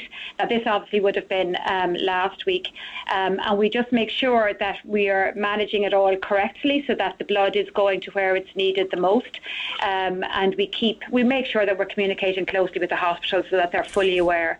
Um, obviously, bank holiday weekends, when and obviously we've really good weather at the moment, so uh, people would prefer to be anywhere other than in donating blood. So there's a lot of reasons why we would, um, you know, why it would be reasonable to do an appeal.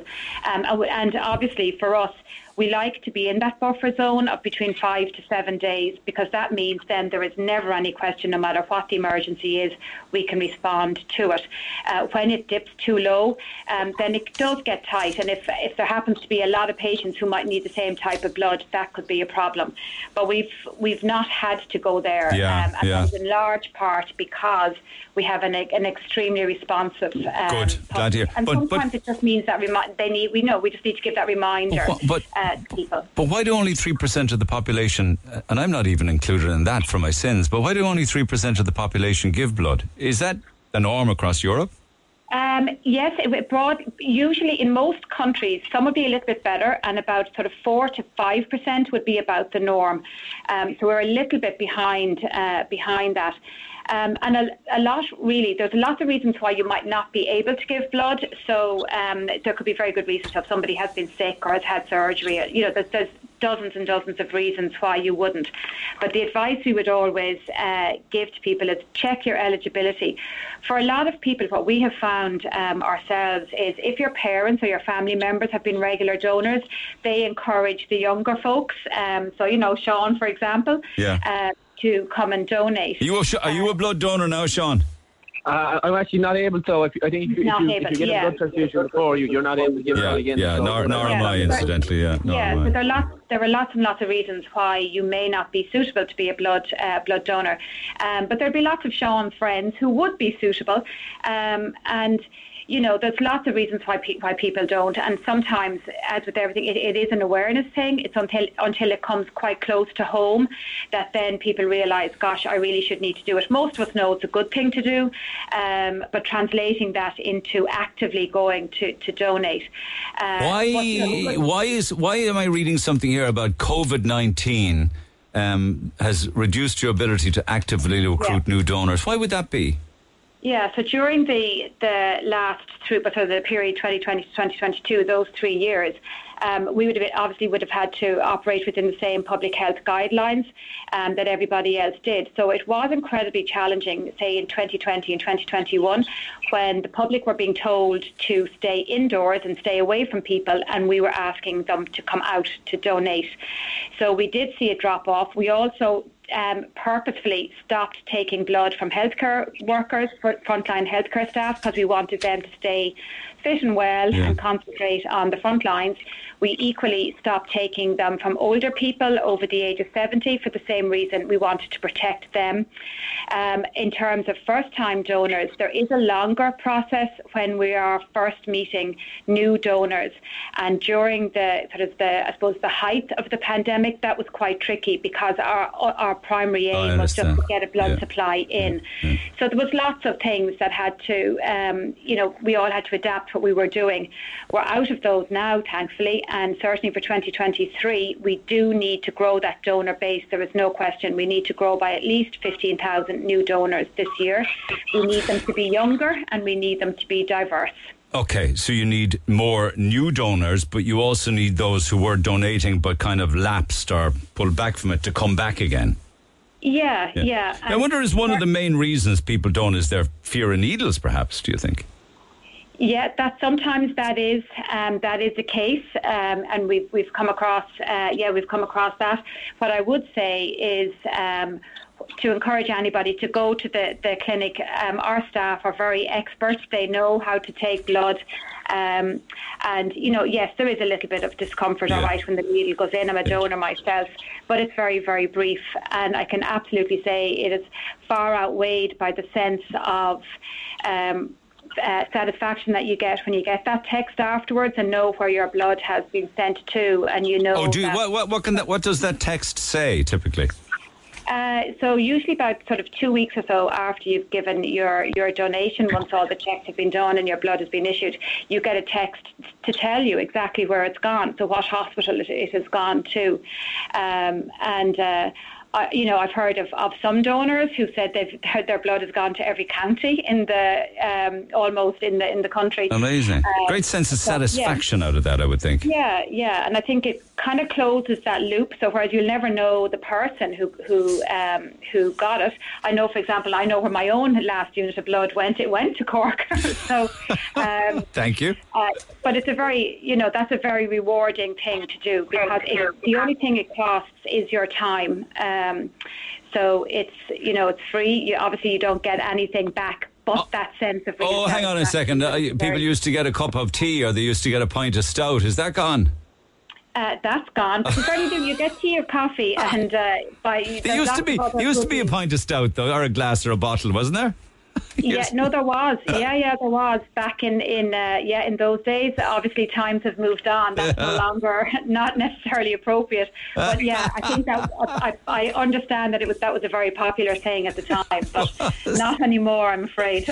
to get your iron levels back up again or something. Here's Yeah, a pint yeah. of stout. Yeah, right. but there's there's crisps and other nice goodies that you can have instead, but not not uh, not Guinness. I'm afraid. Okay. Um, well, there is a big day down in Páirc Uí Chaoimh in the Shandon Suite, isn't it? It's an open day. It's World Blood Donor Day, and I we re- will revisit this closer to Wednesday, the 14th of June. But from Yeah. 10 to 4 in the afternoon to 8 p.m. in the evening, people can go along. Yes, that's true. Um, it's been um, it's a promotion to sort of GAA members to the Cork um, Cork City clubs. Um, and yeah, it's it's it's this is a special one for World Blood Donor Day. There's obviously lots of um, clinics in Cork this week and next Okay, week. so the Páirc Uí Chaoimh one is for GAA players, but there's a lot of other clinics where somebody's asking, Yeah. can um, can people over 65 donate? Um, so if you are a regular donor, yes, you can. If it's your first time, you would have to be assessed by our medical team. Yeah. And maybe just to to, uh, to say on that, um, always start from the position that you can donate, but Gotcha. do go on to our website, giveblood.ie, and check your eligibility because there's lots and lots of reasons that, that you might not be aware of that could impact on your ability to be able And that's donate. probably what happened to this caller. She says she was donating all her life till 65, and when was told then Yeah. at 65 that she can no longer. Yeah, so she should certainly check that eligibility again, and there's a phone number that you can contact as All well right. if you want to speak to one of our medical team who would be best able to advise on, on that.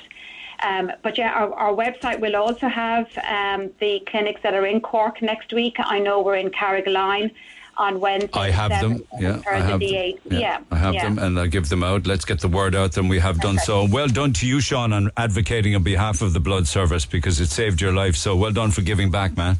Yeah, and Thank it's you. terrific Cheers. seeing an advocate such as that because um, obviously a 22 year old speaking about his own experience will encourage other people of the same age, you know, and that's something that we would be very thankful for and are very grateful to him for. Okay, thank you both. Nice catching up with you, Sean O'Leary and Orla O'Brien herself from the Irish Blood Transfusion Service. Now, there are clinics in St Finbarr's in Cork City, in Ballincollig, in Ballyvourney, in Carrigaline, in Cobh, in Glanmire, Kanturk, Ovens, Páirc Uí Chaoimh, and the dates and times of all of those where you can give blood are on the website giveblood.ie. All of those clinics and anyone who has not donated before is encouraged to take the eligibility quiz on giveblood.ie. There's also a 1 800 number to make an appointment. You can literally pick up the phone and take it from there 1 800 731 137. I'll remind you of all of this between now and midday, but it is life saving. It really and truly is life saving, particularly when you hear a story uh, like Sean O'Leary, who ended up getting seven pints of blood. Uh, which is astonishing considering we've only got something between 10, 11, maybe 12 points of it in our body alone. Hey, it's Dave. Join me weekdays from 4 for Dave Max Drive, where I'll help get you home or give you a little lift at home. Big hits, loads of fun features, and traffic info. What more could you need? Join me weekdays from 4. Dave Max Drive. Now, the Neil Prendeville Show, Red FM. Okay, back to calls in a few minutes' time, but uh, a lot of texts and emails today. Also, we're giving away tickets for Kodaline at Musgrave Park on the 23rd of June. That's just before midday today. All right, so be close to a phone when I open the phone lines. Tickets for Kodaline at Musgrave Park and tomorrow at the 1975 at Musgrave Park. But if you're planning uh, something that might take you on a bit of a trip over the weekend. This weekend coming is the annual Moby Dick Festival in Youghal. And they asked me to give a mention and a shout out over the next couple of days. Um, Youghal, uh, of course, is a great summer town, needs tourists and tourism. And actually, Ruth says by email, as you said this morning on the program, Youghal needs all the help it can get. And a group of volunteers called Youghal for All have organised uh, this event and try and bring some life and visitors to the town. Uh, you know, um, unfortunately, yesterday it was more to do with the state of the Portaloo public toilets down there that were atrocious and disgraceful. And whoever is robbing the soap and robbing the toilet roll every single day, well, that needs to be put to an end. But anyway, the Moby Dick Festival in Youghal this weekend. If you're in the area or planning on a trip with the beautiful weather, Youghal a great place anytime, but when the sun shines. And of course, Moby Dick was filmed down there back in the 50s, and Gregory Peck was in town. One or two of the other stories this morning. If you love your music trivia and things that actually get sold, you know, when musicians die, I was talking a few weeks back about the estate of uh, Bohemian Rhapsody, and an awful lot of uh, uh, Freddie Mercury's possessions uh, are being sold. But there's a story in the English Times this morning about one particular item. You know, Bohemian Rhapsody, uh, the chart topping 1975 Queen song, right? That was nearly called Mongolian Rhapsody, apparently. They've only gone and found 15 pages of early drafts of Bohemian Rhapsody when Mercury wrote the words for Mongolian Rhapsody instead, then crossed it out eventually and put in Bohemian Rhapsody. So all of that writing and all of those drafts of the original Bohemian Rhapsody will be part of his estate when it's sold. So the word Mongolian appears nowhere else in the drafts and they're expected the drafts as I say is about uh, about 16 15 16 pages of them 1.2 million pounds. And you know, if somebody was really interested in you, a couple of billionaires going against each other, it might even fetch higher than that for the original draft of Bohemian Rhapsody that was originally known as Mongolian Rhapsody. I was having a bit of a laugh earlier on, and rightly somebody, you know, corrected me because apparently I said patience getting on board New Zealand's national airline. Of course, it's passengers, but they're being asked to weigh themselves, right? They're saying, and they're being asked to step on the scales before they board the international flight. Air New Zealand said that they need to weigh 10,000 passengers in a month long survey so that they'll have accurate data on the weight and balance of the airplanes. I believe them, right? I do. They're saying things like, well, we're weighing all of the luggage as it is, so why shouldn't we weigh the passengers as well for weight distribution? Um, I think it's the slippery slope, though, to where ultimately, sometime, somewhere, people will be charged their fares on airplanes and their on airplanes their ticket price based on their weight. So you'd pay substantially more money for your ticket than I would then. Well, thanks. Yeah, well, Is that what are you're trying to say? well, you're much taller than Ah, yeah, taller. Ah, yeah, look at the you weigh? backtracking there What do you now. weigh? I actually weighed myself the other day, and I I can't remember in old money, but in new money, I'm about 93 kilo- uh, kilograms. You're 93 93 kilos. kilometres. 93 kilometers. You're 93 kilos and I'm 73 Yeah, kilos. I was 98, All so right. I'm a bit of an improvement. You're getting better. Well getting done. So better. it's a 20 kilo now difference. Michael, uh, Michael O'Leary now to start all that crack. Right So if it's if it's a fiver a kilo, you'd be paying substantially more than me. Yeah, I really I can't see that A actually passing through court though. I can't see a, a European court allowing that to happen. Can you? O- only by virtue of the fact that people are getting bigger. Yeah, but uh, with, Without using the I, F I- word. I, can see it. I can see perhaps uh, fares going up and them talking about fuel prices, but I can't see them standing out there with a with a literally weighing you and then charging doing you. it in New Zealand. No, they're weighing you for centre of gravity, but that's only for a tiny little. I know, but that's the start You of it. see the air, air, air when airplane. And I'm going to get very slightly technical, but I think it's worthwhile saying this is why they're doing it. Airplanes have computers that dictate how fast they need to be when they take off, and that's based on their center of gravity. So if you have a very small plane and a very large gentleman or bag or gentle lady. Uh, Gentle lady, um, just forget I ever said that. But you know, you they basically the the um the speeds are calculated on the center of gravity, so that's why in smaller planes it is particularly important right, to have okay. it right. But I couldn't see the day where I'm being charged more than you unless I decide to upgrade to business class. Well, watch this space for details. I'm just telling you what they're doing in New Zealand, um, and ultimately, who knows what could happen if it's a business and a profit-making opportunity. Can I just say, I'm seeing it, and I have been for the last few days. Problems with passports. Here we are again, yet another summer and more issues. I can give you one example of that. Long-time listener, first-time caller. He says, "I'm wondering if you can help our family. We're set to go on holidays on Wednesday, the 7th of June. We sent off our 11 month old girl's passport application eight weeks ago, got it signed by Blarney Garda office um, to witness it. It was due on May 17th. We hear nothing from the passport office, so my wife contacted them on the 22nd of May as she was getting worried. It turns out the passport office had tried to call the Blarney Garda station multiple times more than they would usually do or try. Uh, and the quote from the passport office was all available. So now we had to resubmit the form. Uh, we headed into Gurranabraher Garda station and told them the sorry story. And they said, ah, they never answered their phone in Blarney. So now we're in a situation where we have rang every day to check the passport, and it's looking like we will not get on our holiday. My wife is pulling her hair out. It will be the first family holiday with our new Baba Pippa. All we can do for you, Johnny, right, is what we do with everybody else and pass it up the chain and see if it can be expedited by the passport office. Incidentally, if since you contacted me on Instagram, you've got your passport, do let me know, will you? But that's just one. There are others coming in as well. Um, and just a fast one, lots coming in on call centres. Worked in call centres, and they're genuinely quite let me just say the word CRAP. I worked in one for four years and it was pretty much, and I was pretty much dead behind the eyes by the end of it. You spend all your day dealing with angry and frustrated people who the vast majority of think it's okay to speak to you in whatever fashion they see fit. The companies give you unrealistic targets for your bonus that are pretty much impossible to meet. The shifts are usually S-H-I-T-E. They pretend like there's no ro- that there is room for progression within the company, but there isn't really. They make you come in on holidays to sit and stare at phones that aren't ringing. The turnover I see in these places shows how horrible they actually can be. You make friends, but they're just work friends, really. Uh, I took off with stress and my doctor told me to quit and I did. Seriously, if you already have a job that's not absolutely abysmal, just stick where you are. If you want to get involved in that conversation, text 0868 104 106. Calls on the way. Talk to Neil Prendeville now. 0818 104 106. Cork's Red FM. Okay, back to the phone lines we go, and I'll do a load more texts on call centres. I promise you that. Tim, good morning. Good morning, Neil. All right. Now, we don't have an amber alert for blood supplies, but we certainly have a chronic shortage. You wouldn't be alive now, would you? You wouldn't be talking to me without people donating blood, would you? I wouldn't, certainly not, no. Was it I was- leukemia? I was it a rare form of was, leukemia? Was, yeah. It was AML. It's the worst type you can probably be diagnosed with. Is it very aggressive kind of thing? Um, it is aggressive, yes. Yeah. Um, you think I think from from the time you actually are you get it until until you die, you'll probably be about maybe twelve weeks, fourteen weeks, maybe. What? And did did you get? Yeah. Did somebody tell you that? Was that given? Was that Yeah, the yes. prognosis? Yeah, when I went in, I was actually seven weeks into it, and they told me if I had another five weeks, I probably wouldn't be there. I wouldn't wake up. How do you? How do you? How do you deal with news like that?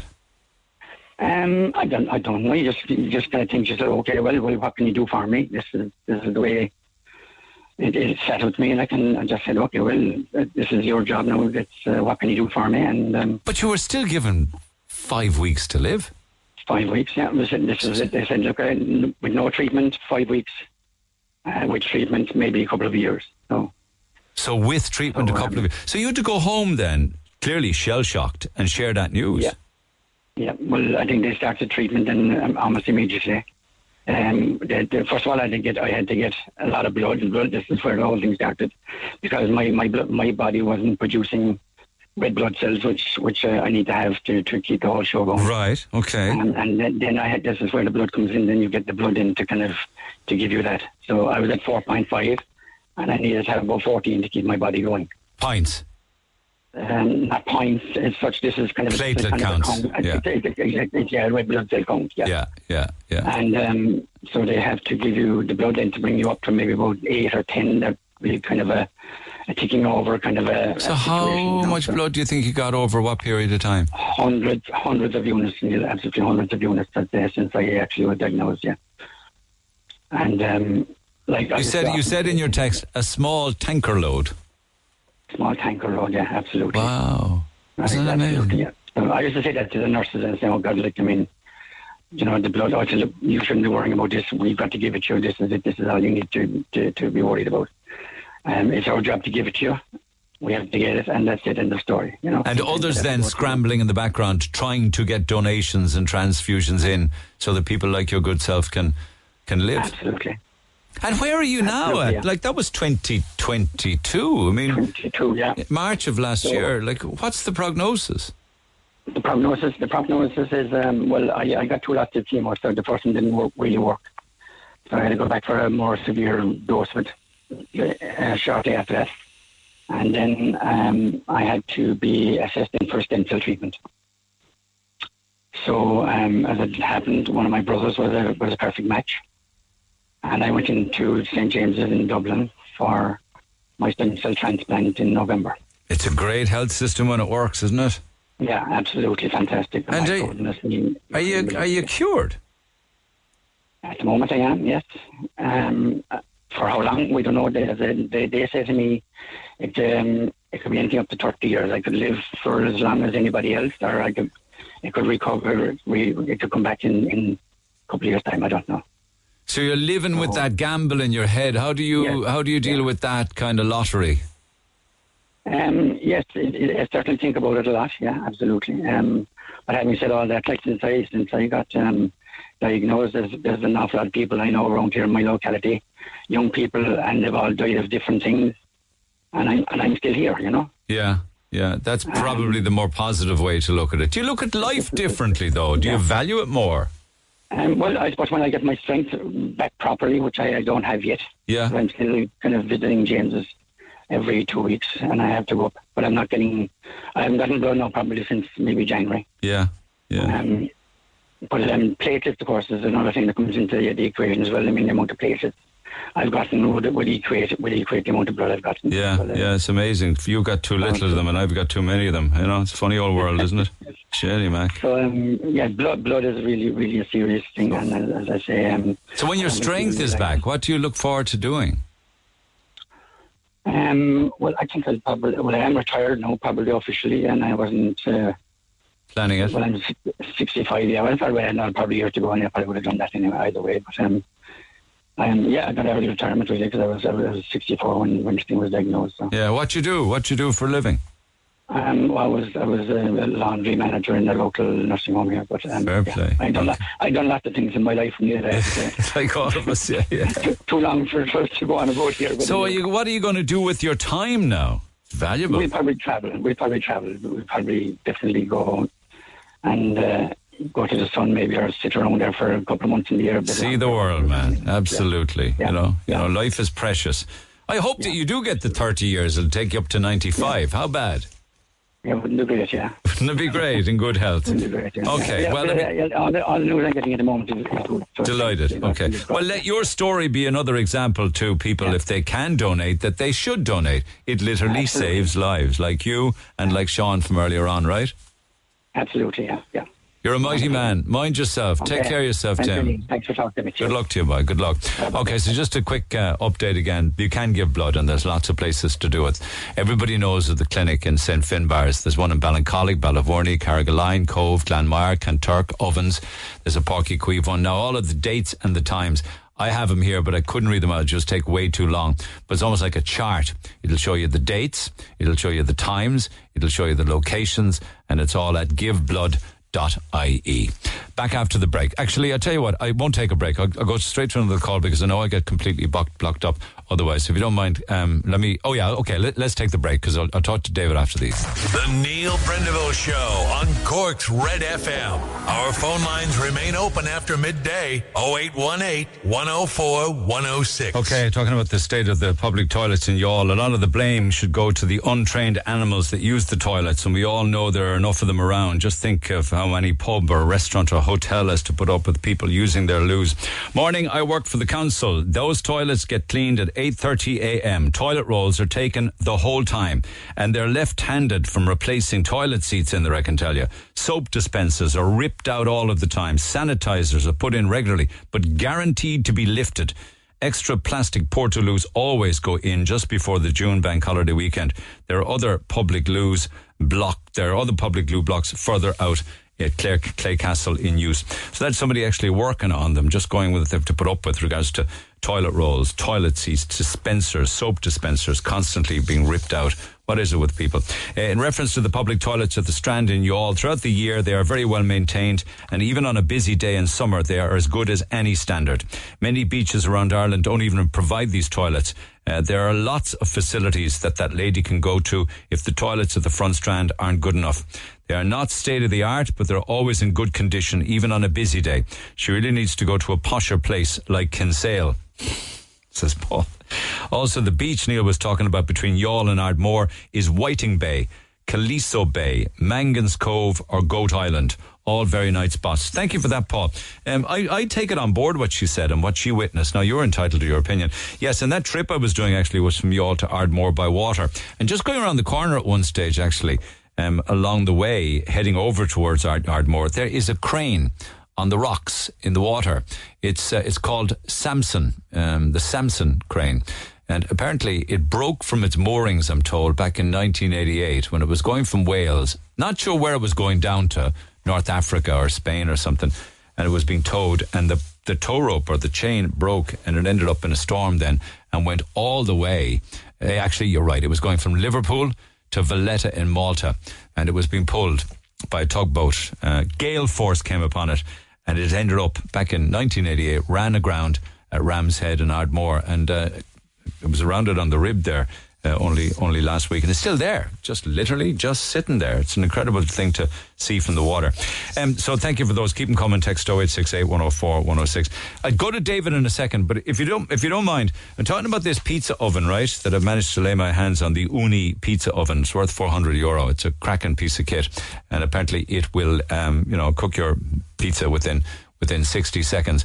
So we got this yesterday because we were talking about, um, you know, everything's selling so well because summer's here and garden furniture selling and barbecues are selling and Hanley's gave me this. It's a beautiful, and I'm asking for the best summer memories on this one. It was a beautiful email came in from Paul Ryan. It's just gorgeous. And if, uh, if I read it for you, you probably will be able to share some of these memories and it'll paint pictures in your own head. He says, My favorite childhood summer memory. Every year, my late Granny May and my mother Teresa, he's got a mother Teresa, and my brother Kevin would pack up the car with our swimming togs and towels and head off on the long road trip to our holiday destination. Halfway, we would stop at a lay-by and take out the flasks of tea and sandwiches and the warm tanora and the half melted Milky Ways. Once that well deserved midway snack was done, we would continue the long drive to Youghal. Once we arrived and checked into Mrs. O'Brien's bed and breakfast across from the Walter Raleigh, we would then head off to the seaside for a few hours. My grandmother, though, would go in to wash her feet, as she wasn't much of a swimmer and only had interest in the slot machines in parks. Grannies are like that, aren't they? Uh, soon after, we go in for dinner to the Cozy Cafe, and then it was to Perks Fun Fair for the evening. I remember the ride that was just inside the wall next to the main street, the barrel it was known as. You stood inside it as it turned at high speed with G force and only a small chain keeping from launching you into the atmosphere. Inside then was the ghost train, and sometimes there would be a magic show as well. Meanwhile, my grandmother would spend hours playing the slot machines in the hope of getting 777. And most of the time, she got them more than once. Following morning, Mrs. O'Brien would make us a fry up and off to the beach we would go. My granny's sisters, Peggy and Anne, and her brother Flor would also be down for their yearly, and sandwiches prepared for us by the mighty Mrs. O'Brien, and we'd walk all the way back to the beach and add sand to them before eating them. Not on purpose, I'm sure. It was such simple times. No rushing, no mobiles, but great memories. A few years later, the holiday destinations got very exotic because Youghal was replaced by us with Tramore. Thanks, Neil. Hope I'll win that barbecue. Well, that's the kind of email and stories that I'm talking about, Paul. It's a beautifully written one. Great memory, and thank you for sharing it. My sincerest apologies to David. He's been waiting for a long, long time, but it's important that we hear from him. David, good morning. Good morning. Neil. Thanks for holding. We were talking earlier on about vapes and underage and minors using them. It's still legal to sell vapes to a minor. That's extraordinary, but so it is. Um, what experience did your daughter have? So, uh, going back about two months ago, um, it actually started with my partner. She was collecting my daughter from school, so she'd collect my daughter uh, first, and then she'd drive out to the uh, childcare then and collect my son. So, en, en route from the school out to uh, the the childcare, my daughter was in the back seat, and she was like, "Look, ma'am, look what I got." And you know, my partner was driving away, so she couldn't exactly turn around and stare at the item. So she said oh, that's lovely, you know, just carried on and drove out. And when they both got out at the childcare um, facility, the actual childcare attendant was looking at my daughter and she was like, what, what, what does she have in her hand? And my partner said, oh, she had the first look and she, she took it off her then straight away. So it turned out it was a vape that she had um, she had she had in her hand and she was playing with it. Where did she get it? So she got it inside in the school, inside in our class. Now, mind you, my daughter is only in um, senior infant. She's six. She's six, yeah. So she was, uh, you know, as as kids are, they they get a toy and they'd bring them in and they'd be tra- trading with their friends and usually she'd bring in small little like ponies and stuff like that and she's mad into lip gloss and stuff like that. So all the colourful things like if she sees them in the shop she loves these type things like if she goes into Claire's and other shops like that. She's mad attracted to the colours and she it could be anything but apparently her friend that she is best friends with inside had uh, could the story goes on, but she brought it home to me. But we we questioned her when we when my partner brought her home, and uh, basically it turns out that her best friend that she buddied with all the time, that she's paired up with within the school, had taken two from home and brought them into school that morning, and kind of, you know, the teacher does, they, they do things sneakily as we all did at Yeah. school. They were sneaking between each other, and they were having a, you know, playing with them, and they were trading them, and then she said it on the way out. Long, uh, as I said, They weren't smoking them, though, were they? no, no, no. These were empty ones. They, they, they were empty. Thank, thankfully, they were empty. Right. But they didn't have the knowledge to know exactly. They were attracted by the colours. Were they like pink and red or blue or something? That's exactly what. You know what? The, best way. They were. They were like uh, tropical colours. They had multicolours on. Uh, Ah, on them, were- yeah. And and they I like wonder, do they have them coloured like that to attract kids to buying them? Yes, uh, uh, it, it was really like it, it's, as I said, kids are attracted to colours and they love colourful things. So that child was attracted to this and thought, is it an innocent toy? Didn't know what it was and brought them in and passed it on to my daughter. Uh, and it's the small little cube ones, you know, they're like like an inch and a half by an inch and a half in size. And oh my God, the things the kids will find attractive. It's a weird yeah, world, so isn't it? Yeah. It was, and we, we were blessed, thank God, that she did, she didn't put it near her mouth either because we didn't want anything that if it was being used, I'm not saying anything about the other family, but you just don't know. And we, we, uh, I brought it to the attention both of myself and they're my so brought it to the- yeah they're so inquisitive aren't they? I mean it could be anything that's bright or colored or attractive you know? At all. that's probably why they make medicine bottles and pills and tablets and boring little plastic bottles you know intentionally. Yeah. And they, and they put they put the these child safe lids on them so they just can't get at them. Yeah, yeah, that's exactly it. And uh, so later on, we would- straight away, I, I actually rang the principal of the school when when I noticed it, like when my partner brought it home. Obviously, they can't keep track of everything, and they can't go around searching in the bags. And kids are going to be sneaky anyway, as well as they are. It's at six-year-olds, they're, you know, they're, they're just innocent. I know. All right. He, he brought it to the attention of the, the teacher, and when questioned, uh, you know, that that that that parent or, or that that teacher spoke to the child, and it was just the colours that she said that She said uh, I didn't know what it was. It was I know, I know, totally innocent, looked like childish fun. Yeah, I get it, I get it. All right, listen, thanks, for David. Thanks for holding on as well and sharing the story. Not not a great phone line, but we got there in the end. Just on on vaping, if the government bans vaping, people will smoke cigarettes instead. Again, think about it. They're giving out about vaping and smoking, but they make lots of money taxing us from things.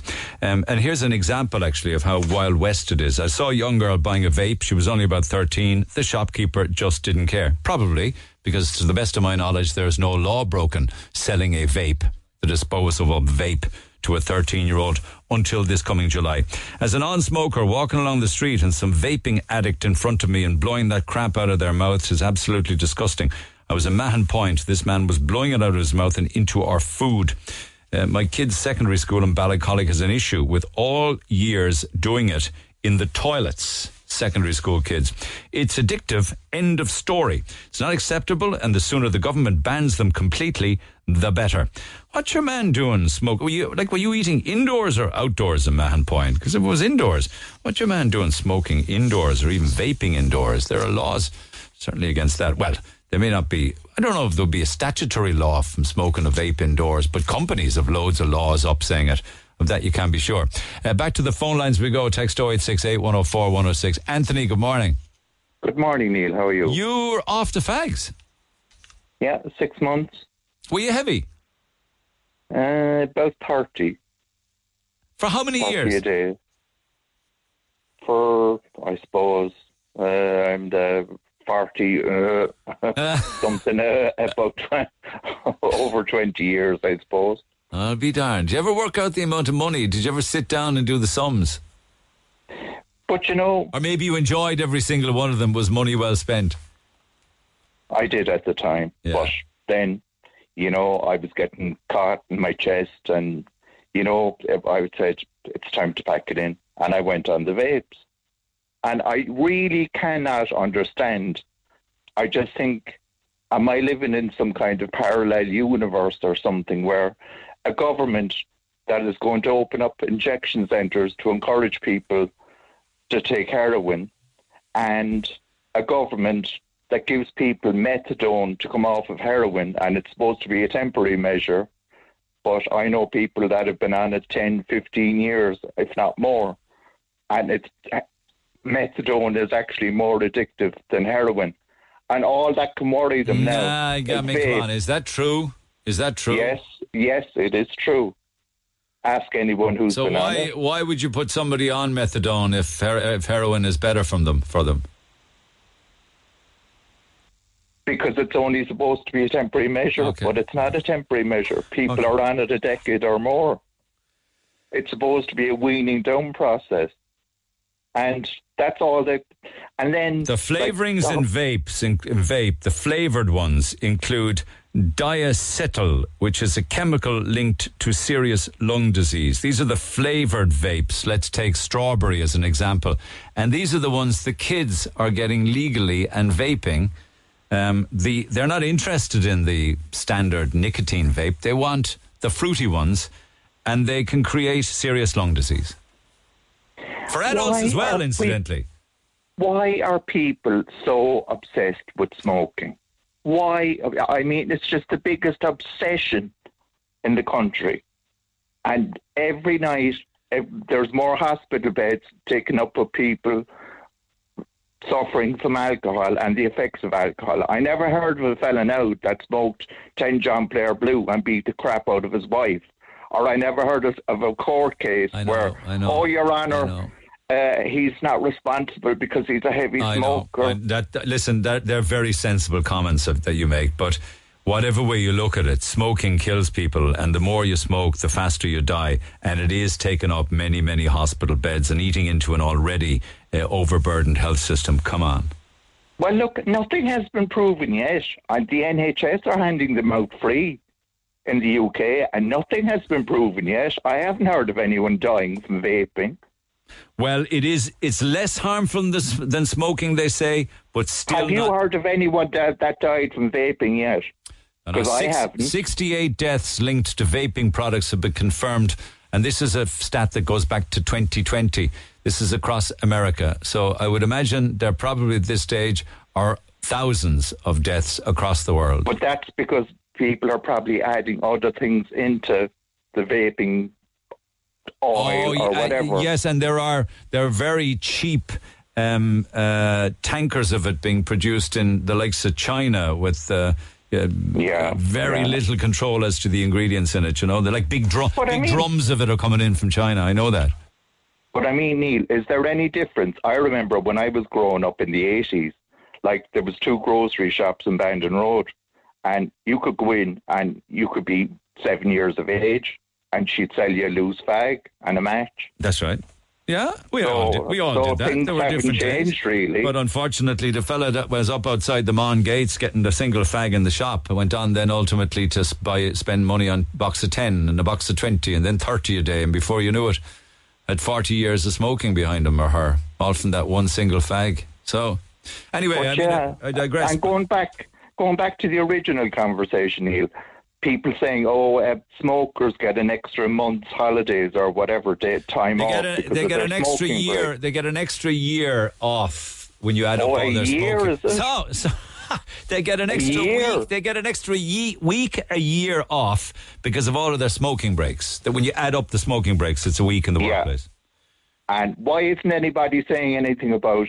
I've often gone into work on a Monday, and someone would show up, and they would be absolutely polluted, drunk from the weekend. They were there in body, but not in spirit. Yeah, And you'd cover for them. Yeah. Or they'd ring in sick on a Monday, and uh, how much time did they get off? You know, why is it always smoking, smoking, smoking, smoking? Because smoking? it harms every organ in your body, including your heart. One third of deaths from heart disease are a result of smoking and secondhand smoke. That's a quote from uh, the John Hopkins Medical Center. Yeah, well, the John Hopkins Medical Centre now should go and do a survey.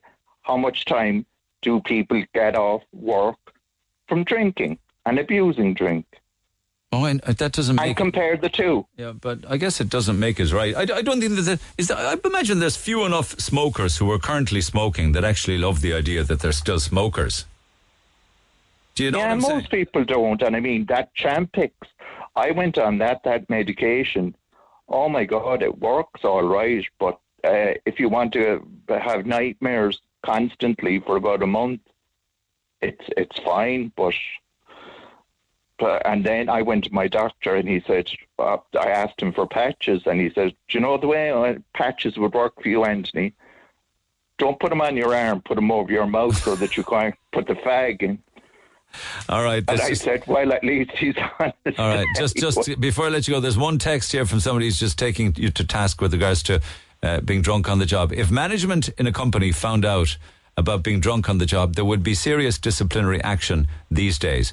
Whereas smoking breaks are allowed under policy in lots of places. You don't see people being allowed to go out for a drinking alcohol break. That is absolute rubbish. You don't. and I let me finish. Let me finish it. Let me finish it. He says it's not as if you can have a 15 minute off to drink a can break. Not a fair comparison. You can come into work barely able to function, and you can get through the day. I've worked in numerous places. I've worked in the hospitality industry. I've worked in department stores. I've seen it constantly for over 20 years. So that person is talking through their vape. Nice one. Thanks, Anthony, as always. Pick up on that conversation. Text 0868 104 106. You can always pick up the phone on 0818 104 106. Back after the break. Get it off your chest. Call Neil Prendeville now on 0818 104 106. Red FM. Talking about the weather earlier on this morning. My mum has an apartment in Spain and she sent me this video and they sent me the video of life in Spain at the moment and the video is of lashing rain. Uh, you talked about the weather recently and mentioned the climate change comment. We had the very same weather and temperatures when I was doing my leaving cert in 1970. Climate change is a fantasy to make the rich richer and the poor miserable. Climate is cyclical, not linear. In other words, we've seen it all before. All is well with the world. Don't worry, says Sean. And then uh, lots then on prices here and overseas. This ne- leads me now nicely to Disneyland in Paris. The Disney Hotel in Paris has an advert on TV. Uh, through 137 euro per person per night. You never see hotels here putting out ads on television for a price like that on it. They know that would make them look bad with their 400 or their 600 euro a night.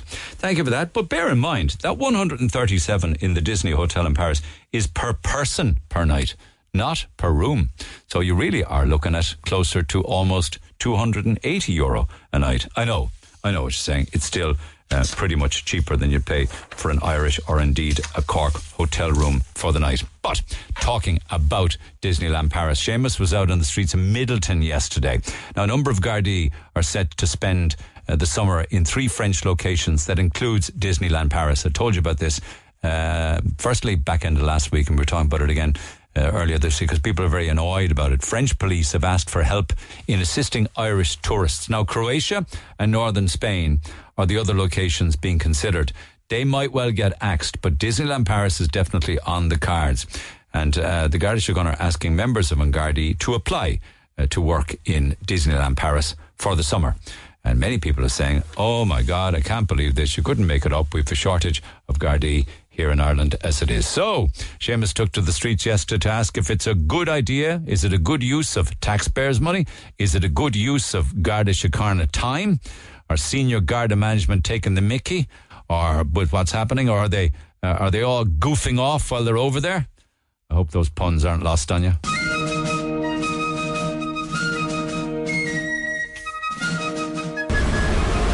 The guards. The Gardaí, yes. They, You're joking me now. You're not. No, this- uh, no, I'm not taking the Mickey. Do you think it's a good or a bad thing to be sending our guards abroad for that? I think I don't see the need for it, to be honest. Yeah, should they could be goofing off over there as well, couldn't they? Well, I, I can't job? say that, but at the same time, I think I don't know if tourists need that help abroad necessarily. That's what the police force of the other country is for, and I think we have enough to do with minding things at home. It's the greatest joke of all times, I think. Stupid thing. Why's that? They can't even mind their own place at all. And like they, they'll be fed and boarded there as well, and they'll also get a get a daily allowance of about thirty six euros. Would it encourage you to join the guards? No. I think there should be a home here in our own country looking after us, basically. At the taxpayers' money, isn't the country enough of bother now, besides drawing that on us? Do you think it's taking the mickey a bit? Gone beyond that now at this stage, isn't it? Taxpayers' money, we earn a lot of money to be going on holidays, and I wouldn't. We'll go to Templemore, I think. That's where we'll go. You have to be pick the place, be safe place you go on your holiday. You know, you don't be go crazy place or dodgy place where we look after. Well, unless know, you want just- an action-packed holiday, like. That's right. That's right. You're like in France. I don't think there's many many crimes over. And France is just and Spain, Portugal. And I'm sure the French police would have English as well. Well, they do. Absolutely, they do. They do. And you know, you don't need a policeman if you're going on your holiday. But you need a well, you need a policeman for a, if you're going on a holiday. Close down all the Gardaí and give them all a holiday. You swear there is no crime in this country. They're going to get 36 euros a day in their pocket as spending money while they're being fed and watered and accommodation. It's not half enough for the yard. They give them 500 a day. We have so much money to throw around foolishly. Give them 500. They're well worth it. Send them on a holiday. Well, sure, they're on the holiday. They could be goofy. they could be goofing off while we're while they're out there. They're dead right. They have no work to do at home here. This is a very law-abiding country. There's nobody causing any trouble. Nobody. Well, um, if the French asked, I suppose we have to re- uh, respond and do it. anyway, I'm sorry, I'm not with him. It's very interesting, actually, because I was reading about it um, before we came on air this morning, and several uniform Gardaí have already spent time overseas, July and August of last year, patrolling the Mont Saint Michel area of Normandy, very popular with thousands of Irish tourists. So they have been over. It was so successful, the Mont Saint Michel thing, is that they're now rolling it out in Disneyland in Paris as well. Um, it's not a wind up, it's not somebody uh, taking the Mickey Mouse or anything like that. Your thoughts are welcome. Text 0868 104 106. Finally, before I just have a quick word with Jerry, lines are open now for Kodaline live at Musgrave Park on Friday, the 23rd of June. So we'll take caller 9 and pick up the phone if you're a Kodaline fan and you can go 0818 104 106. Tomorrow's the turn of the 1975 in Musgrave Park. And also, I need those texts and emails with regards to your best summer memory. I got a lot done this morning and couldn't get to everything. So I promise you, tomorrow being Friday and the start of the bank holiday weekend, we'll have a lot of fun with it. The best uh, holiday childhood memories or whatever, uh, just holiday memories. The, the better ones will get into the final and we'll pick a winner for the pizza oven from Hanley's. It's a 400 euro pizza oven. It will cook your pizza outdoors in 60 seconds. I suppose you got to see it to believe it. Uh, but it sounds like a great piece of kit. Jerry, good morning. Morning, Neil. How are you? Uh, you were a bit. I don't have much time, so I may pick up at it in the morning. Go ahead. Right. Uh, yesterday I had uh, to take a trip up to the north side of Cork City and I drove up Shandon Street and I used to go to the Lotman and I'd walk up and down Shandon Street uh, four times a day. And I tell you, yesterday my heart sank. I could not be believe the state of Shandon Street. Was it a long It's time got- since you walked it? It's it's been a while, yes, it has been. And from like we say where Nosy O'Keefe's were on the, the bottom. So there no Yeah. at the bottom. And you should take a, a, trip up there to be well, well worth the while to see the state of the place. Right? I'm up and down have- there a lot because I cycle the area quite a bit, and it certainly is a completely different Shandon to the days of my youth. Correct. And that street was a buzzing thoroughfare of a street. It was the main lead into Cork City Centre for all the North Sea people. And like you had every type of businesses there and for the people who are left there and there's very few traders left there, my heart goes out to them that you know, the place has gone so shabby, so run down. Buildings are nearly falling down, fascias falling off. There's one place there, um, you know, the building where the left bank pub used to Yeah, be. that's there at the bottom again on the quay. At the bottom again, yeah, that brings on to the quay, right? Yeah. If you look at the state of that and the building next to it, there are shops up there, that are just boarded up. But they're all owned by people who should be brought to eh, eh, task it- for the correct, state of their they buildings. should be. So therefore, the question is, what is Ann Doherty or Chief Executive doing about our city? Like the North Main Street is nearly as bad, Castle Street. And I feel very sorry for the people who are trading in these streets that are long time uh, operators there. They're paying their they're paying high high It's a uh, shame. taxes It's for a shame. council. Yeah, It's, it's a a total another shame. And I think that woman should get up come over Ivy Tower and walk around the streets of Cork and see the condition our city is into. Plus the fact we have one of the big tourist attractions in Cork City is Shandon, right? Can you imagine a tourist walked up that street and saw the condition They the don't place? care much about Shandon or the butter exchange. You've seen the Oh, state no, of the butter exchange for No, years, and the, no. one of the four faces of Shandon is just stopped. Ah, it's, sure. it's just not working. So it's kind of No, an area no. that has been certainly neglected for far too long. I, I can't disagree with you on anything you're saying. You know, I really can't. It's a thought. I tell you now, Neil, I nearly cried when I saw the place.